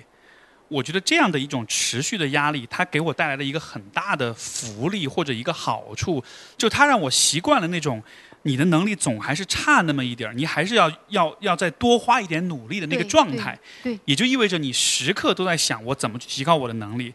而这种对语言能力提高的压力，它也会转换到可能其他的很多很多事情上，最后造成造成一个很有趣的一个现象，就是当我需要去学点什么的时候，我的那个心理上的那个。启动的那个障碍是很小的，因为我已经习惯了随时都在学，经常看到一个不懂的单词，看到一个不懂的表达，我都会觉得哇，我自己很蠢，我很无知。好吧，那我还是静下心来好好查一下字典，就是不断的处在这样一个呃对自己感到否定跟挫败，但是接下来还是得学。那好吧，那就学，然后说服自己去学。你知道，就是习惯了这种不断打破自己、不断把自己敲碎了重组，然后这个感觉适应了之后。在长远来说，我觉得带来非常大的好处。就当你需要再去获得一些能力的时候，你就可以，就相比于那种你第一次需要打破自己的壳儿，你感受到那种自尊心上那种疼痛，它其实就没那么难受了。所以，这也许也是另一个方式，就是当你生活中有一些持续存在的压力的时候，我想可能对你来说，也许你时刻是一直需要去讲课，需要去输出。你需要让你的学生感到他们是有得到帮助的，其实那也是另一种压力，对吧？在这种持续压力之下，然后你会不断的看我哪一方面还不足，还有薄弱啊，要去补偿啊什么的，把自己放在这个压力之下，这个好像也是一种呃健康的让自己成长的方式。对，而且很多时候我我我觉得我给大家说一句实在话啊，你能力不生长，你过不太好，关键就是这个问题。你比如我我们就不说那种很高大上的话啊，如果比如说你是一个恋人。如果你说我摆烂，我就每天我什么也不干，我就刷刷剧啊，我就什么我不增长那个那个知识啊，那也许可以，就是前提是你的那个恋人也跟你一样，你们俩一起躺沙发上刷刷剧啊什么的，这个没问题，大家很和谐。如果他万一他进步，他在有能力生长的时候，你能力不生长，你们的爱情都会受影响，就是。你就会发现，就是特别你，比如说你们后面又走进了婚姻，很多像我们很多女性比较容易发生的一个问题。哎呀，哎，我们结婚了，好吧，我家里有的资源都给我老公，让他去生长，让他就到外面去闯，我在家里就给他做好后勤就可以了。你可千万别干这个事儿。哎，你你为什么你不跟他生长，他就慢慢慢慢长出了你的世界之外？其实很多的悲剧都是这样发生的，你就会变得在他的眼睛里面，你就会变得很乏味，很没有见识。然后裂痕就会出现，哎，这是一个。你如果你有了小孩那就更悲惨。哎，很多人说，哎呀，我都已经有了孩子了啊，我怎么地了？你慢慢的，我们就会发现啊，妈妈，我我已经做了妈妈了，我都四十岁了，我不需要再学习，不需要再生长，不需要有什么能力了。你慢慢就跟自己的孩子脱节了。你会看到中国的家庭里面很多问题，就是你的见解，你不比包包括我们现在在座的年轻人，你是不是觉得其实你跟你的父母的见解是不一样的？你见解不一样，你回家你愿意跟他们聊吗？你不愿意跟他聊，对不对？哎，你只会问他一个问题：有什么好吃的？就是他的，然后你不会跟他探讨思想，你不会给他交流那个就是思想，对不对？但如果你以为你现在你觉得，哎，他们好烦，我跟他们谈都谈不通。你要是不生长，将来你的孩子这个感受一模一样的，你也会变成令人厌憎的、没有办法跟孩子 交流的父母，很可悲的。就是他们的，就是他，就是这种，呃，他也是通过追求一种被动的安稳，对吧？但是他的方式是牺牲掉自己的生长，最后变成一个让人觉得不是那么有趣的一个家庭主妇也好，一个一个很唠叨的一个一个一个中年人也好。对对对对。但那个就是你的未来，就当你躺平的时候，那就是你的未来。未来。所以这历史，它这个过去的这个经验已经摆在面前了，然后你还得还要往里面往里面撞，这个是很不划算的。我有时候我说，哎，他们都说，哎，你都你就老老实实就干一份工作就够了，你为为什么在社会上折腾啊？我很多时候我说就我就是被我父母和我之间那个关系给吓着了，就是你会发现你跟父母沟通的时候，你说很多都说不说说不了说不了，就是他的思维停在五十年代那个思维啊，他一说话都带着那个时代的味道。哎，我想他们也很爱我，但是我为什么不愿意跟他聊天？因为他们没有。他们没有跟着时代走，没有学习，没有进步。那我想，我也没有任何理由小看他们，因为如果我不这么做，有一天我的女儿也会这样对待我。虽然我现在很多时候我说我要努力学习，我要不断进步，其实我我不愿意变成我我的女儿或者我的学生眼中的一个那种没法沟通的、讨厌的、令人厌憎的长辈。嗯，对你，你不想变成那样的人吗？你就要努力。是对，绝对是绝对是过来人的经验啊。对对对，所以我觉得能力成长不是一个说呃跟我们剥离的一个话题，其实它跟我们的幸福生活的幸福的质量是紧密相扣的。我们说个通俗的话，你你的能力生长不生长，决定你的爱情的质量、你的婚姻的质量、你的亲子关系。你说你要不要进步？就这么回事。而且我觉得不光是婚姻和家庭关系，其实。我们如果从人的一生的发展上来说，对，呃，一个大的前提就是你在一步一步的走向生命的终点，对，你在一步一步的走向，现在是年轻，现在是朝上走的，但是到了一定的时候，你就会发现你的某些地方就开始朝下走了，对对，也就意味着人生这个游戏它。就是命运抛给你的这个难题，它的难度是一点一点增加的。是。一开始你比较年轻，你的身体比较好，你比较健康，你无依无靠，你也没有什么寄托，也不需要为任何人负责。这个时候，这游戏是简单模式，对对吧？你一人吃饱，全家不饿。但是慢慢的，你开始有了寄托，有了家人，有了子女，你自己的身体的健康，你的伴侣，就是这个问题是它的难度是一直在上升的。对。在这样一个情况之下，选择停止去学习或者发展自己。就等同于是在故意给自己创造不安稳，而且是必然的，在未来必然的不安稳。对，所以这个是我，我觉得今天我跟你一聊，我算是有点把我对躺平这件事情的那种感觉有点想明白了。情感上我真的能理解，但是这件事情总是让我觉得心里很不安。那个不安其实就在这个地方，躺平真的是在为未来的自己挖坑，在创造一个必然会遇到的一种一种解决不了的问题和局面。对，就是我们可以不去追求某个辉煌的目标，但是我们要一直进步。就是说，你要一直进步，这个是应该的，要跟上这个时代的这个节奏啊，要要要要有一些建设，还有在处理问题的时候，这些处理难题啊，增增长知识啊，就是你要经常读书啊，这些事情都不能够说不做。其实我有的我经常，我现在其实我是很落后的。就是我经常跟我的学生聊天的时候，他们说很多话我听不懂，就他们会说的那些语言我就听不懂。他们就说：“老师，你连这个都不懂。”我就我就说：“哦，我说我好像只是忘了而已。”我回去赶紧百度。嗯嗯是是是。所以所以我觉得是很多时候，其实我们经常说，呃，年轻人。因为害怕这个外面的现在的这个环境啊，然后我我我要摆平啊，我要摆烂啊，我要怎么样？我不想卷，卷嘛是很讨厌的，我也不想卷。但是呢，摆烂的状态它带来的给我们带来的影响，切身的影响是什么？大家还是要想一下。是是的，所以就还是我觉得今天聊这么多话，可能我觉得总结一下，就还是。呃，这个这个这个，我觉得最终这个结论是有一点两面性的，就是要不断的学习。为什么要不断学习呢？因为命运就是如此，它推着你往前走，你不学你就要落后，落后就要挨打。就这个听上去觉得哇，让人好绝望，就好像是我我没得选，我只能被推着往前走，所以我只能去学习。但是反过来说，它的更积极的那一个面就是说，学习跟发展跟成让自己的能力生长。这件事情只要你持续的去做，它就是会带来好的结果的。这个结果可能不是当下立刻变现，立刻变成某种成就、某种光辉，但从长远来说，它就是能让你，就相对你不去学，相对躺平来说，它是能带来更好的这个人生的道路的。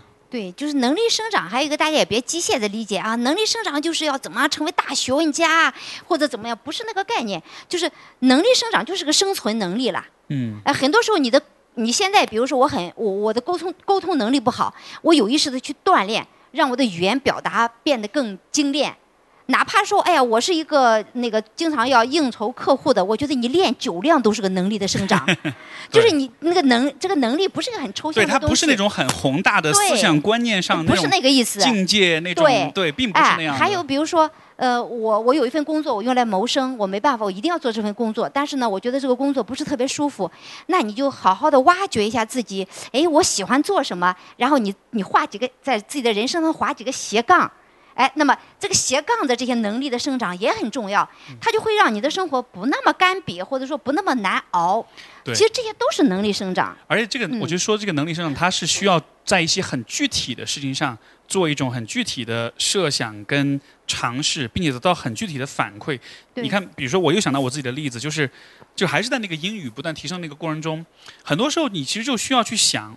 啊，我这一次我今天遇到一个什么场合，我没表现好，我这话没表表达清楚，我特别挫败，我就会想，哎，我下一次再遇到这个事儿，我要怎么说？这个怎么说，在表面上是我在想我的语英语的语言要怎么去组织，这个句子要怎么去构造，它的语法是什么样的。但背后我在想的另一个点就是，其实就是表达能力的问题。我要怎么表达这件事情？我要从什么角度去说？所以这样子的结果就是，当下一次我再遇到这个事儿，我就会立刻拿出一个事先准备好的东西，我啪扔出去，得到一个好的反馈，我立刻就发现说。这就是这就是生增长，这个比我在观念上建立某种很强大、很了不起、很自我洗脑的那种观念，它有用的多。它就是带来一个像你说的是搭一个小小台阶、一个小梯子，然后你就一点一点的这种生长了。所以我觉得这引出另外一个点，可能也是说，当大家今天在想关于成长这件事儿的时候，呃可能是因为听我们这样的这种这种这种播客或者是大 V 说这种。大的东西说太多了哈，你老觉得成长是一个特别宏大、特别宏伟的一个东西，需要进行某种认知的突破，或者是某种观念的创新，你才能成长。其实这都是一些非常非常细微的一些细节。就是变化。我觉得女孩子，女孩子这个就化妆啊，就是明明天你化的比今天好看，都是巨大的进步。就就是就是细细碎碎的生活能力的一个提升。是的，嗯是的，好好的我们今儿也聊得很开心啊、哎然后呃，我们可能时间也差不多到这儿，接下来留留一些时间给观众们。对对然后，如果可能的话，我还蛮想听听看大家对于玄学、对于烧香这件事儿的看法，因为确实是我这一次来北京，真的是亲身体会到了，我觉得这个现象非常有意思。对以后我也想做做这方面的研究。所以，好，那我们接下来就是会现场会有一些听众们给呃观众们给我们写的一些问题，然后我们来做一些交流。啊，好啊，Steve 老师好，然后我是您忠实的听众，我听您的播客得有三年对着嘴年，巴说嘛。啊，得有三年的时间了，就是很久，然后包括您那个已经被关掉的微博，然后呃是这样的，就是我跟您做的工作有一点类似啊、然后也是其实就是在您的影响或者和启发下，就我之前听您播客特别久，然后我自己也想录一些自己的一些想法，然后于是我就把它放在了网上，然后也是音频的形式，然后接着就误打误撞就开始做了做起来跟您一样的工作，嗯，然后但是我在这个过程当中遇到了很多的问题，比如说。嗯，就像您刚刚说，呃，您也没有想过有一天您会做这样子的工作，就是小的时候自己很自卑，然后长大了竟然可以帮很多人走出自卑。然后我发现我自己也是这样，就是我小的时候有很严重的躁郁症和抑郁症，然后我自己走出来是非常非常艰难的，呃，我每一步就是走出来的每一步，我都把它。就怎么说，自己会总结出一些自救的经验，然后我分享给大家，我或者我的咨询者们。但是后来我发现什么，就是好像我整个人生像是为他们活的一样，就是 全都是我，我像在给他们试错一样。然后虽然现在好像大家觉得，哎，你这个工作很有意义，或者是大家得到了，就是通过你就得到很多帮助，但是我觉得我所有的人生好像是为他们的试验品，啊，然后我好像没有办法去平衡这种心理。我想问问你是怎么？呃，我我觉得这是个非常非常棒的问题。我觉得这个其实也是能跟很多人的生活都会有相似之处，就是你在一个阶段你做的一个事儿，这事儿给你带来了成就感跟反馈，然后但是一段时间之后，你会发现这个事儿成为了你的一种阻碍，就好像你只能做这个事儿了，好像你不做这个事儿，好像你的身份、你的自尊、你的自信似乎都都要都要跟着都要崩塌掉了，对吧？就有嗯。我觉得是很好的问题。我自己的方式可能就还是我们联系到我们前面所说的持续的生长的问题。哪怕你在做一件事情，你终于获得了自信，你终于觉得自己我现在有底气说我现在已经走出了以前以前的问题了，但这不是人的成长过程的终点。就是我还是会倾向于相信人是一个持续生长的一个状态。呃，我很喜欢的一个说一个就是一个说法，就是叫做新手呃新手心态。呃，像我们之前 有一句话叫做“勿忘初心”，对吧？这个这个话大家都觉得啊很俗气，但是“勿忘初心”其实有两种解读，一种解读是最初的动机，另一种其实是初心，是指新手的心态，就是别忘了你时刻都应该让自己觉得处在一个我是一个新手，我现在要学点什么这个状态之下。呃，我像我也好，包括我们的其他一同行也好，其实会出现你所说。大家都会有这个阶段，就是我特别擅长解决某一个问题，然后我现在特别自信这件事儿，但是我会抓住这个自信不放，甚至说我为了保持这份自信，我不要去学新的东西。这个确实在短期之内带来一种很强的安全感，但时间久了，它就会变成我们前面讲的那种被动的，呃，被动的安稳。你只是躲在一个你很舒适的地方，所以我觉得这个问题其实说也没有那么的复杂，就是还是持续保持一个不断学的新东西的状态。如果你在事业上暂时没有办法迈出太大的步子，我的一个建议就是去学一点新的技能，可以是尝试一个新的体育运动，或者是某种新的，我不知道手工也好，烹饪也好，绘画也好，就是你没有学过的东西。一旦你让自己进入到了一个学新技能的状态里面，你的大脑会重新被激活，你会重新开始去好奇、去尝试、去冒险，然后那个状态之下，人是更容易。啊，在更大的人生选择上去有些新的突破的，所以就是始终保持在一个持续的学习、持续的去突破的这个状态里，我觉得这样子就好了。对，谢谢，谢谢老师，谢谢。嗯，两两位老师好，非常感谢呃听到你们俩今天的分享。然后呃，我跟杜老师比较像，也是在大学里面工作。然后我现在面临到比较严重的问题是，其实同学们这一代人，他们说躺平或者说摆烂，他们其实是有比较强的呃目的性的，在呃个人成长方面，他们的时间很受限，因为压力很大。然后他们为了让自己不那么被目的性限制，所以他们口头会摆烂，或者说他们会说啊，我也不是很在意这个结果来安慰自己。这个东西让我。嗯，有的时候会很困扰，就我不知道怎么去安慰他们。其实，呃，可能就像刚才 Steve 老师说的，你不管学点什么，就是跟你最后的工作不相关，或者跟什么东，因为人生很长，你不知道什么东西最后是跟你相关的。但是他们现在可能就有一个非常明确的目标，不管是被社交媒体带的也好，或者是怎么也好，他们就会觉得，呃，我要成为一个。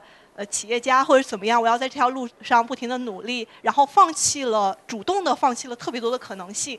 然后只要我没有在呃，比如说好好的写代码，没有好好的学习，那我就是没有在努力，我就是在摆烂，我就是在呃，没有努力的过自己的生活。然后对这种态度，我有的时候会很无力，我也不知道该去怎么样，嗯，跟他们更多的去沟通，对。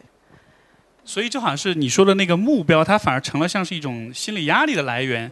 就是我目标设定在这儿，我没有每天都在朝它靠近，这就成了像是我自己不够努力的一种表现，对吧？你你们学生会有这样的，你会遇到这样的状况吗？我觉得年轻人都这样。嗯。对，年轻人基都都这样，特别是那个求学阶段的呃年轻人，基本上都是这样。呃，就是呃有，其实他们就像刚才我们这位老师说的，就是他其实都是有目标的。我觉得都是有目标的。那么。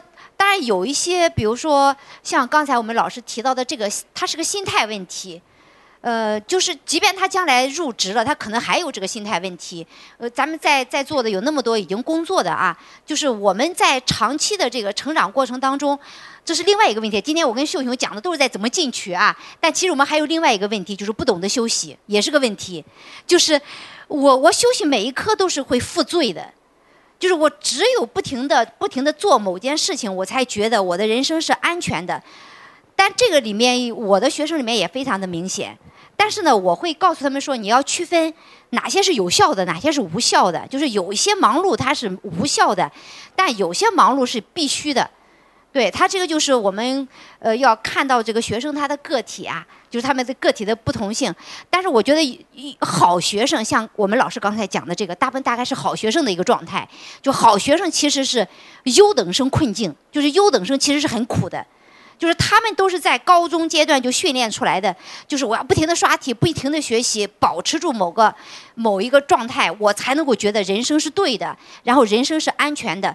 所以他们会怎么样呢？就把这个心态会带入到他的这个大学阶段啊，一直到带入他的职场，他都不懂得休息，因为休息是非法的，只有不停的在干活，不停在什么，他才是什么的，他才是合法的。哎，所以这个我觉得，哎呀，但是我觉得这个问题我也很无力啊。就是我我提出另外一个角度啊，就是因为今天我中午我在跟叶壮老师，我们也在录播课，然后那个他说了一个事儿，我觉得很有意思。他说：“你想，你去问一个小学生，你以后长大想干嘛呀？那一定就是要不是宇航员，要不是科学家，对吧？你问一个中学生，你以后想干嘛吗？哎，我以后想去哪个哪个公司。你问一个大学生，我以后想干嘛呀？哎，能找到工作就行了，对吧？就是就是人随着成长，你对于。设定目标这件事情的想法，包括你的能力，都是会逐渐的变化的。你对自己想要什么，你对自己未来的怎么样的目标是合理的，这个事儿是会有一个逐步的进化的过程。所以就好像是，如果设定目标也是一种能力的话，有可能当比如说你的学生他在设定目标的时候，他可能本身也不太擅长设定目标，甚至我会觉得以现在的呃呃。家庭和学校教育的这种水平来说，因为我觉得一个大的趋势是人的成熟度是越来越缓慢的，我们需要成成长、心智发展的时间是越来越长的，对吧？所以有可能他在想他的这个目标的时候，这真的是一个合理的目标吗？对吧？我们只看到我们想要那个目标，我没有想过我是怎么明确这个目标的。这个目标是不是我想要？它是不是一个真的有意义的目标？所以我倒是觉得，如果他会因为目标而感到焦虑的话，你也许可以去反过来去去让他检查、检视一下他自己对于设定目标这件事情的一个过程。呃，比如说我稍微倚老卖倚老卖老一点来说，当我在设定一个目标的时候，我觉得一个好的目标是它能够解决某一些很重要的问题。而这个问题的解决能让自己或者是其他一些人的生活变得更好一些，这个是我觉得好的目标，对吧？如果你每天都在做一些事情，在试图解决某些问题的话，无论你做的是什么，哪怕有一点小小的突破跟发现，你都会感到心里面非常踏实、非常安稳。但如果你设定的目标是你每天都在忙、每天都在学，但你没有以一种我在往前走的感觉的话，那可能是因为那个目标它更多的像是某种别人眼中的目标，或者是某种。需要在别人眼中表达认可，才能才算是到位的目标。它和实际的问题解决和它并不让，就是你并没有通过这个目标的实现去改变这个现实，而它更像是一种我做到了某一个样子，我有了这样这么多的钱、这么多的车、这么多的房子或者什么的，那才是目标。我觉得那种是很空洞的目标，那样子的目标，那就真的是你在达到它之前，你就一直会觉得自己是 loser，你不会有那种一步一步往前走的感觉。所以这是我听完的一个反应。好，谢谢两位老师。因为呃，学生们现在的目标其实都很趋同，然后他们会有一种内在的可能不自信，在这个越来越不一样的世界里头，他们越来越难找到一个稳定的根基立在那里。是，所以所以我才说这个重点应该是放在去培养你的那种设定一个好的目标的能力上面。因为就像你说的，趋同意味着什么？意味着大家都在模仿彼此。为什么我要模仿彼此？因为我们不知道要怎么做。对吧？我们只有在我们自己很无知的事儿上面，我们才会模仿彼此，所以就是这样一个逻辑。对，好，行，谢谢两位老师，谢谢。其实还有一点，就是像小朋友他们在追求目标的时候啊，哪怕是一个趋同的目标，但如果你做的事情是有效的，他也是有帮助的。但是就说我们做老师的，就是帮助他做，告诉他哪些事情是有效的。比如说像我们有有的时候，你像有些孩子，他以为我在大学四年干嘛是有效的呢？就我刷绩点。我一定要把绩点都刷到最好，然后呢？成绩是吧？对，对他语言能力也没表达，然后呢，跟人交际的能力也没有训练出来，也没到外面，也没有这实际操作的能力都没有，他就靠这个高绩点。我说你除非考研究生，你是占优势的。如果你去就业，然后其实你拿这个东西干什么呢？但他就是那个学习的那个模式嘛。但但反而是有一些孩子他不追求这些成绩的时候，比如说他做一些学生会的工作啊，或者他到哪个地方去实习啊，这种就对他是有效的。有效的事情，他再忙他都是应该的，这对他有好处。但问题在于现在很多孩子忙的，他是一些无效的东西。没错。对我，我觉得我们做师长的，就是给他指出来哪些东西都是白费功夫，就是没必要。但当然了，他听不听是另外一回事，大部分都不听的。好，好，下面，呃，杜老师好，Steve 好，特别开心。呃，我是一个生物专业的呃博士在读生，然后呃，我觉得杜老师是一个特别和蔼可亲，就是会为学生的一个长久的发展去考虑的学老师。但是在实际的我的求学生涯中，可能有一些老师是呃。比较关注当下的，就比如说在那个博士阶段，导师可能是更希望于你所有的精力都花在你的科研上，你的很多事情是不被允许的。我也能接受一部分这样的枯燥，但是呃，我所追求的那个内心很向往的那一部分，我想去做一些其他的事情，可能是对我的长久的发展比较有利的，和老师的那个。他的科研的那个结果可能是违背的，然后在这个过程中就会有一些冲突。我我能就是在求学的过程中能接受一部分，就是嗯不太呃。舒服的地方，或者说枯燥的地方，怎么样能让这个读博的过程没有那么的痛苦？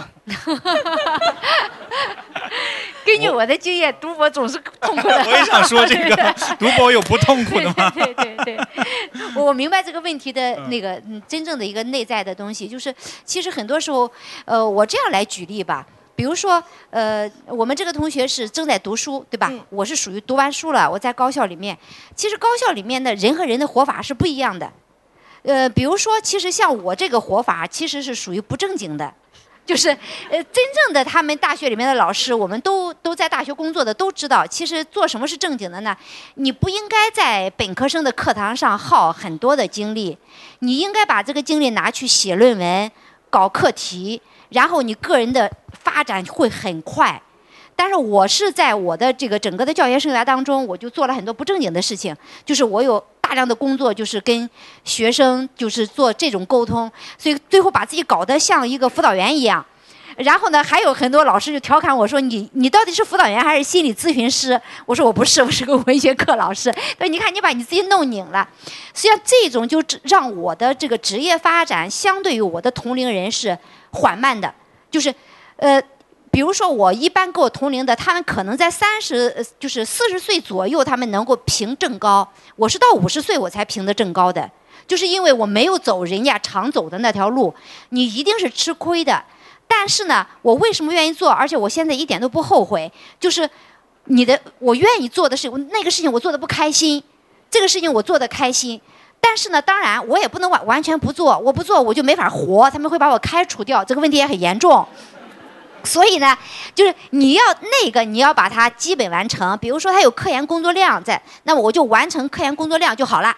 哎，但我不给你们卷，因为他们卷那个论文是卷的没顶的。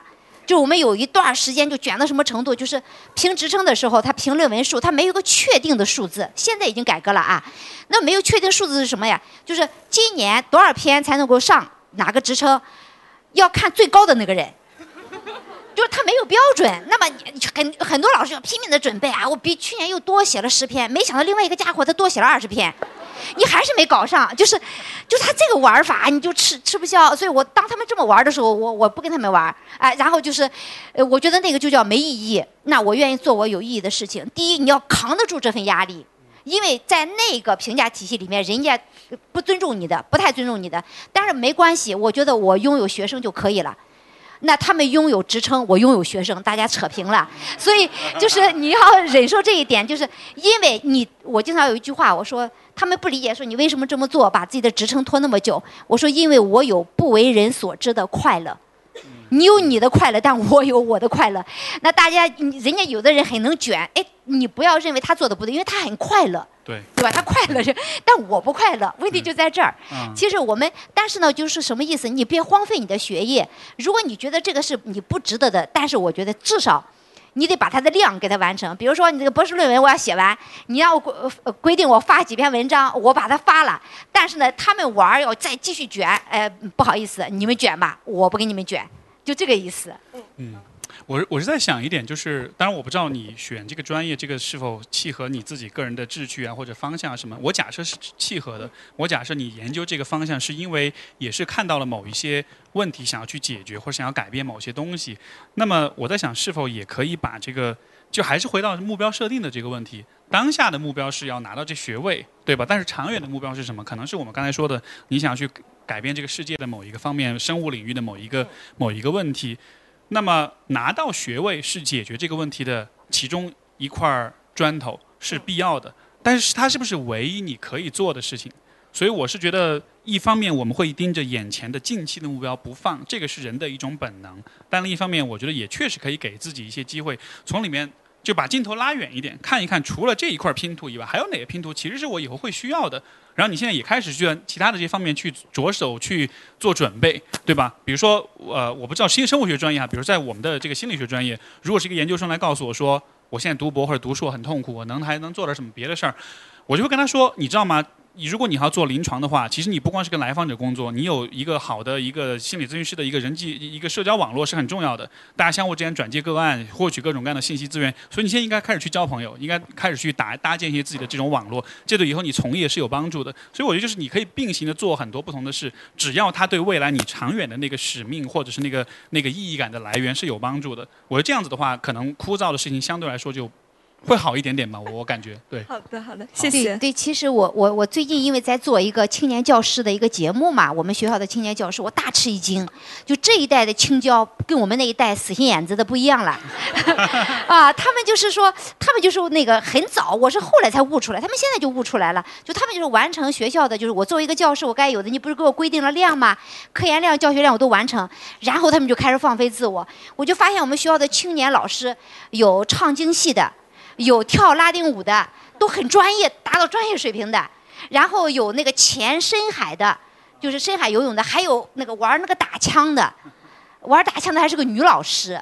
哎，我就哎呀，我说他们想明白了，就这一代青椒想明白了，就 就要给自己的这个很很什么的生活职业生涯，要给自己增加弹性。对，嗯好，好，下一位谁拿到麦克风了？呃，哦，这边来，喂，呃，两位老师好，呃，我本科也是华华政的，然后在大一的时候上过杜老师的课，呃，然后我在北京读研的这两年，我最大的体会可能就是身边的环境没有留给我足够的时间让我生长出自己的能力，呃，因为我现在也在准备申博，也比较焦虑。我认为就是研究生和博士的阶段，可能是一个需要打基础、学习外语的一个呃积累的时间段，但是在同样也是在这个时期，呃，我们去申请博士，他要求你要有什么样的发文数量，包括我我甚至我们班一个同学一年内发了七八篇文章，我都被惊呆了。然后我就想问一下两位老师，怎么去看待这个问题，或者说怎么去疏解一下这样一种焦虑？谢谢老师。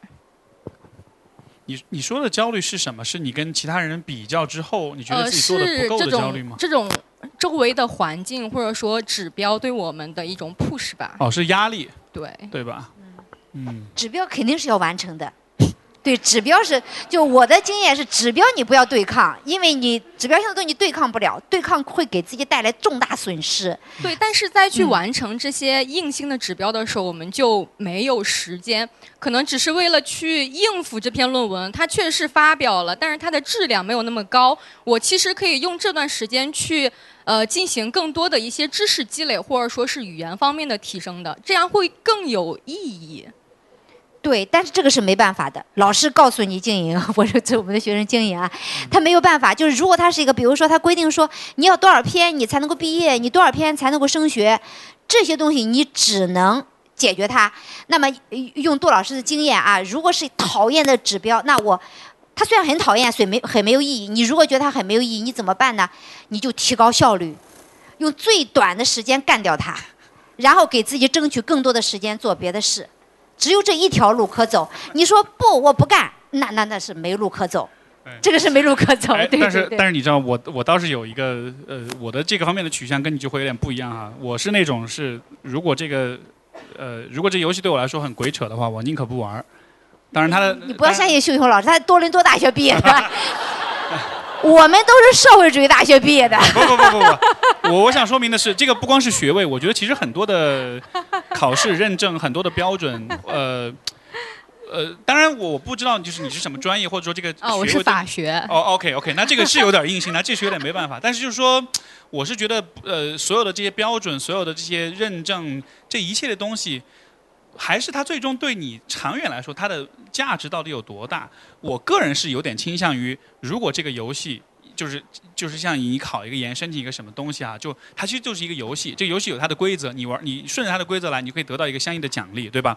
如果这个游戏在我看来它很扯的话，在我有底气和有钱有这个资本去说说不的情况之下，我就会不去玩这个游戏。但我不是说所有人都应该这么去做，但我只是觉得。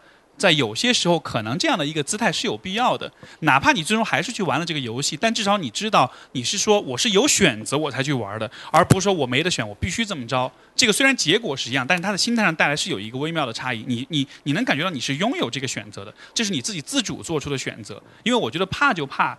你觉得你自己是被逼无奈，你必须这么去做。在那种时候的话，当你有压力，当你焦虑，当你情绪不好的时候，你就会把所有的你全部归结在我是被逼无奈上面的，而这个被逼无奈又会放大所有的这些情绪，你懂我意思吧？所以我是觉得，就算是真的是要去选，你可以告诉自己说，其实本来老娘不需要去选这个这条路，但是我还是选了，我想试试看。那这个时候遇到的焦虑，遇到的压力，那那是这考验的一部分。这样的一个心态，我觉得至少你所遭遇的、你所承受的这些东西，是你自己主动选择的结果。我我觉得在你必须得去考的情况之下，你心态上可以这么调整。所以一点建议。所以经营这里有个关键的选择啊，比如说你现在是已经在读，比如说我正正在读一个研究生，我现在我写论文是为了什么呢？为了毕业，对不对？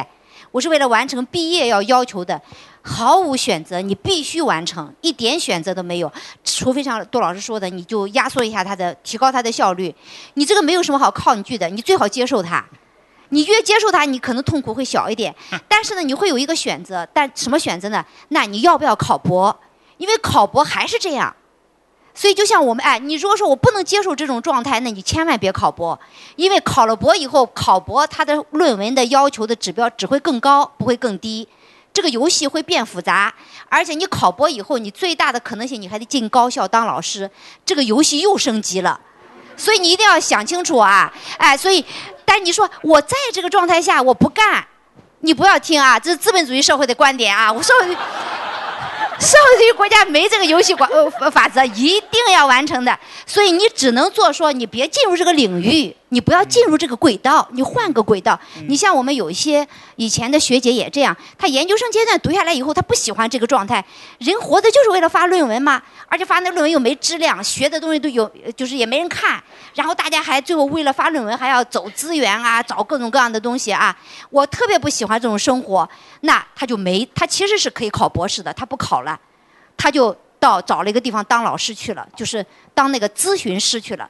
他觉得我过得很好，为什么？我不想再做这样的学术研究了，这才是你可以选择的。但只要你进来了，你得先出去再说。哎，你不能说我在里面我来抗拒这个游戏规则。我觉得咱们别做这样的 不讨好的功夫，对对，也也对自己伤害会比较大。好，好谢谢两位老师。好，谢谢。下面谁拿到麦克风了？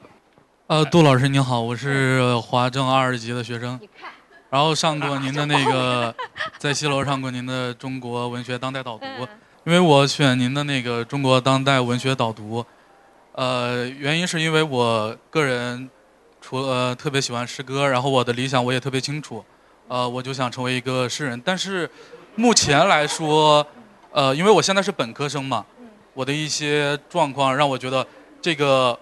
呃我的自我实现的需求，它慢慢的从需求变成了一个自我怀疑。就是我还能能吗？就是能就是尽管是能能能呃咱们国内的几个特别大的试刊，我投了一年多的稿吧，但是只在几家上过，而且是的县级的，然后嗯我就现在特别焦虑，就是呃我还要不要继续干这个？你要继要不续，要继续做因为我告诉你，我比你惨多了。就像您刚刚跟嗯石老师说的，呃，首先要知道自己擅长什么，然后自己的兴趣点在哪。对，我慢慢的从觉得自己擅长这个，到不擅长这个了，然后现在就是你这个就是因为什么吧？哎，我们小朋友就是因为呃，杜老师很有发言权，因为其实那我本来我不想说我自己的理想是什么啊，我自己的理想就是想写小说，实际上是，我到现在也没写，就是所以你看你你你还发表了几篇，我都没发表过。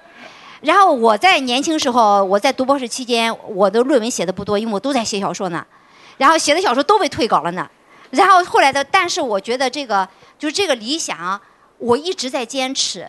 就是我虽然我没有这个小说，到现在我没有变成一个小说家，但是你看，我因为喜欢小说，所以我对小说的了解，对他的这个分析的能力，我自认为比很多他不热爱小说的人要多得多。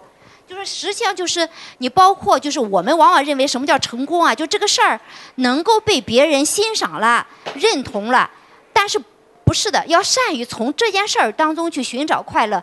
其实我也可以告诉你，我们有一个师，就是一个学姐啊，你们的学姐也是我的学生，她一直在坚持写诗歌呢。我如果给她数数看，她已经写了将近快十年了，写诗歌、写歌词。她现在并没有成名，但她一直没放弃，因为她很开心。就她把这个通过这个成名变成了我自己的一个情感的寄托，我平常的我的斜杠。就跟那个刚才我们讲的一个高校的老师，他教完课以后回到家以后，他就唱京戏。你说他对他的人生发展有什么帮助呢？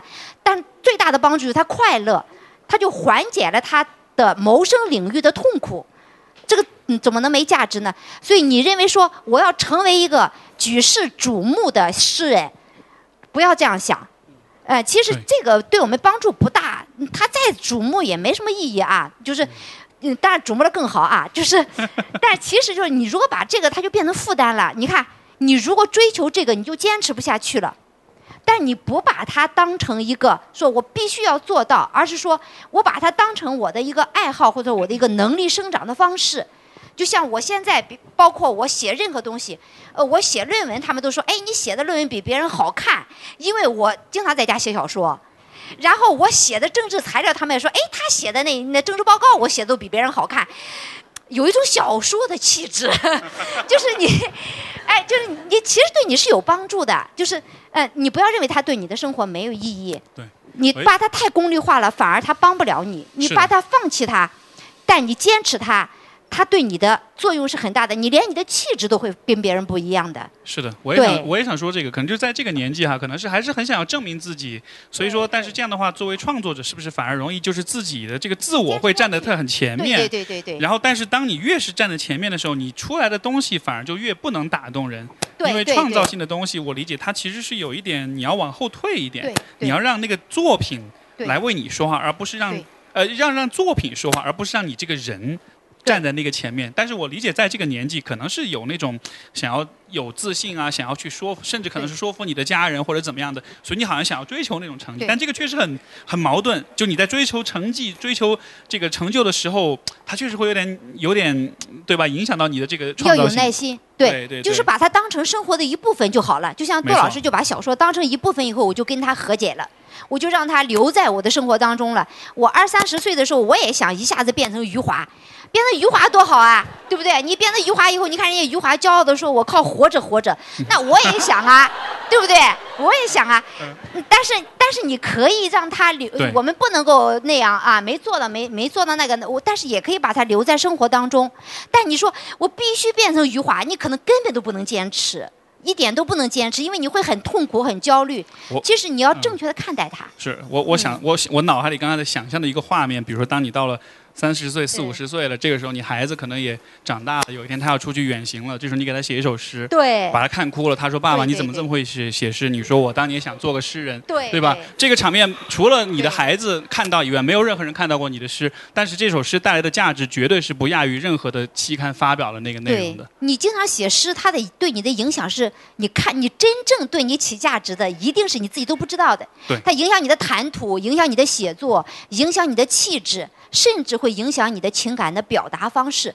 这些才是对你真正的帮助。但是你会因为说，哎呀，我不能够，呃，年少成名，你就把它放弃了。所以我觉得，无论我们追求任何一个东西啊，都现在有个词儿叫松弛感。我觉得就是我们面对自己的目标，一定要有一个松弛感。嗯，对，这个松弛感就是这样一个概念。好，好，谢谢老师好。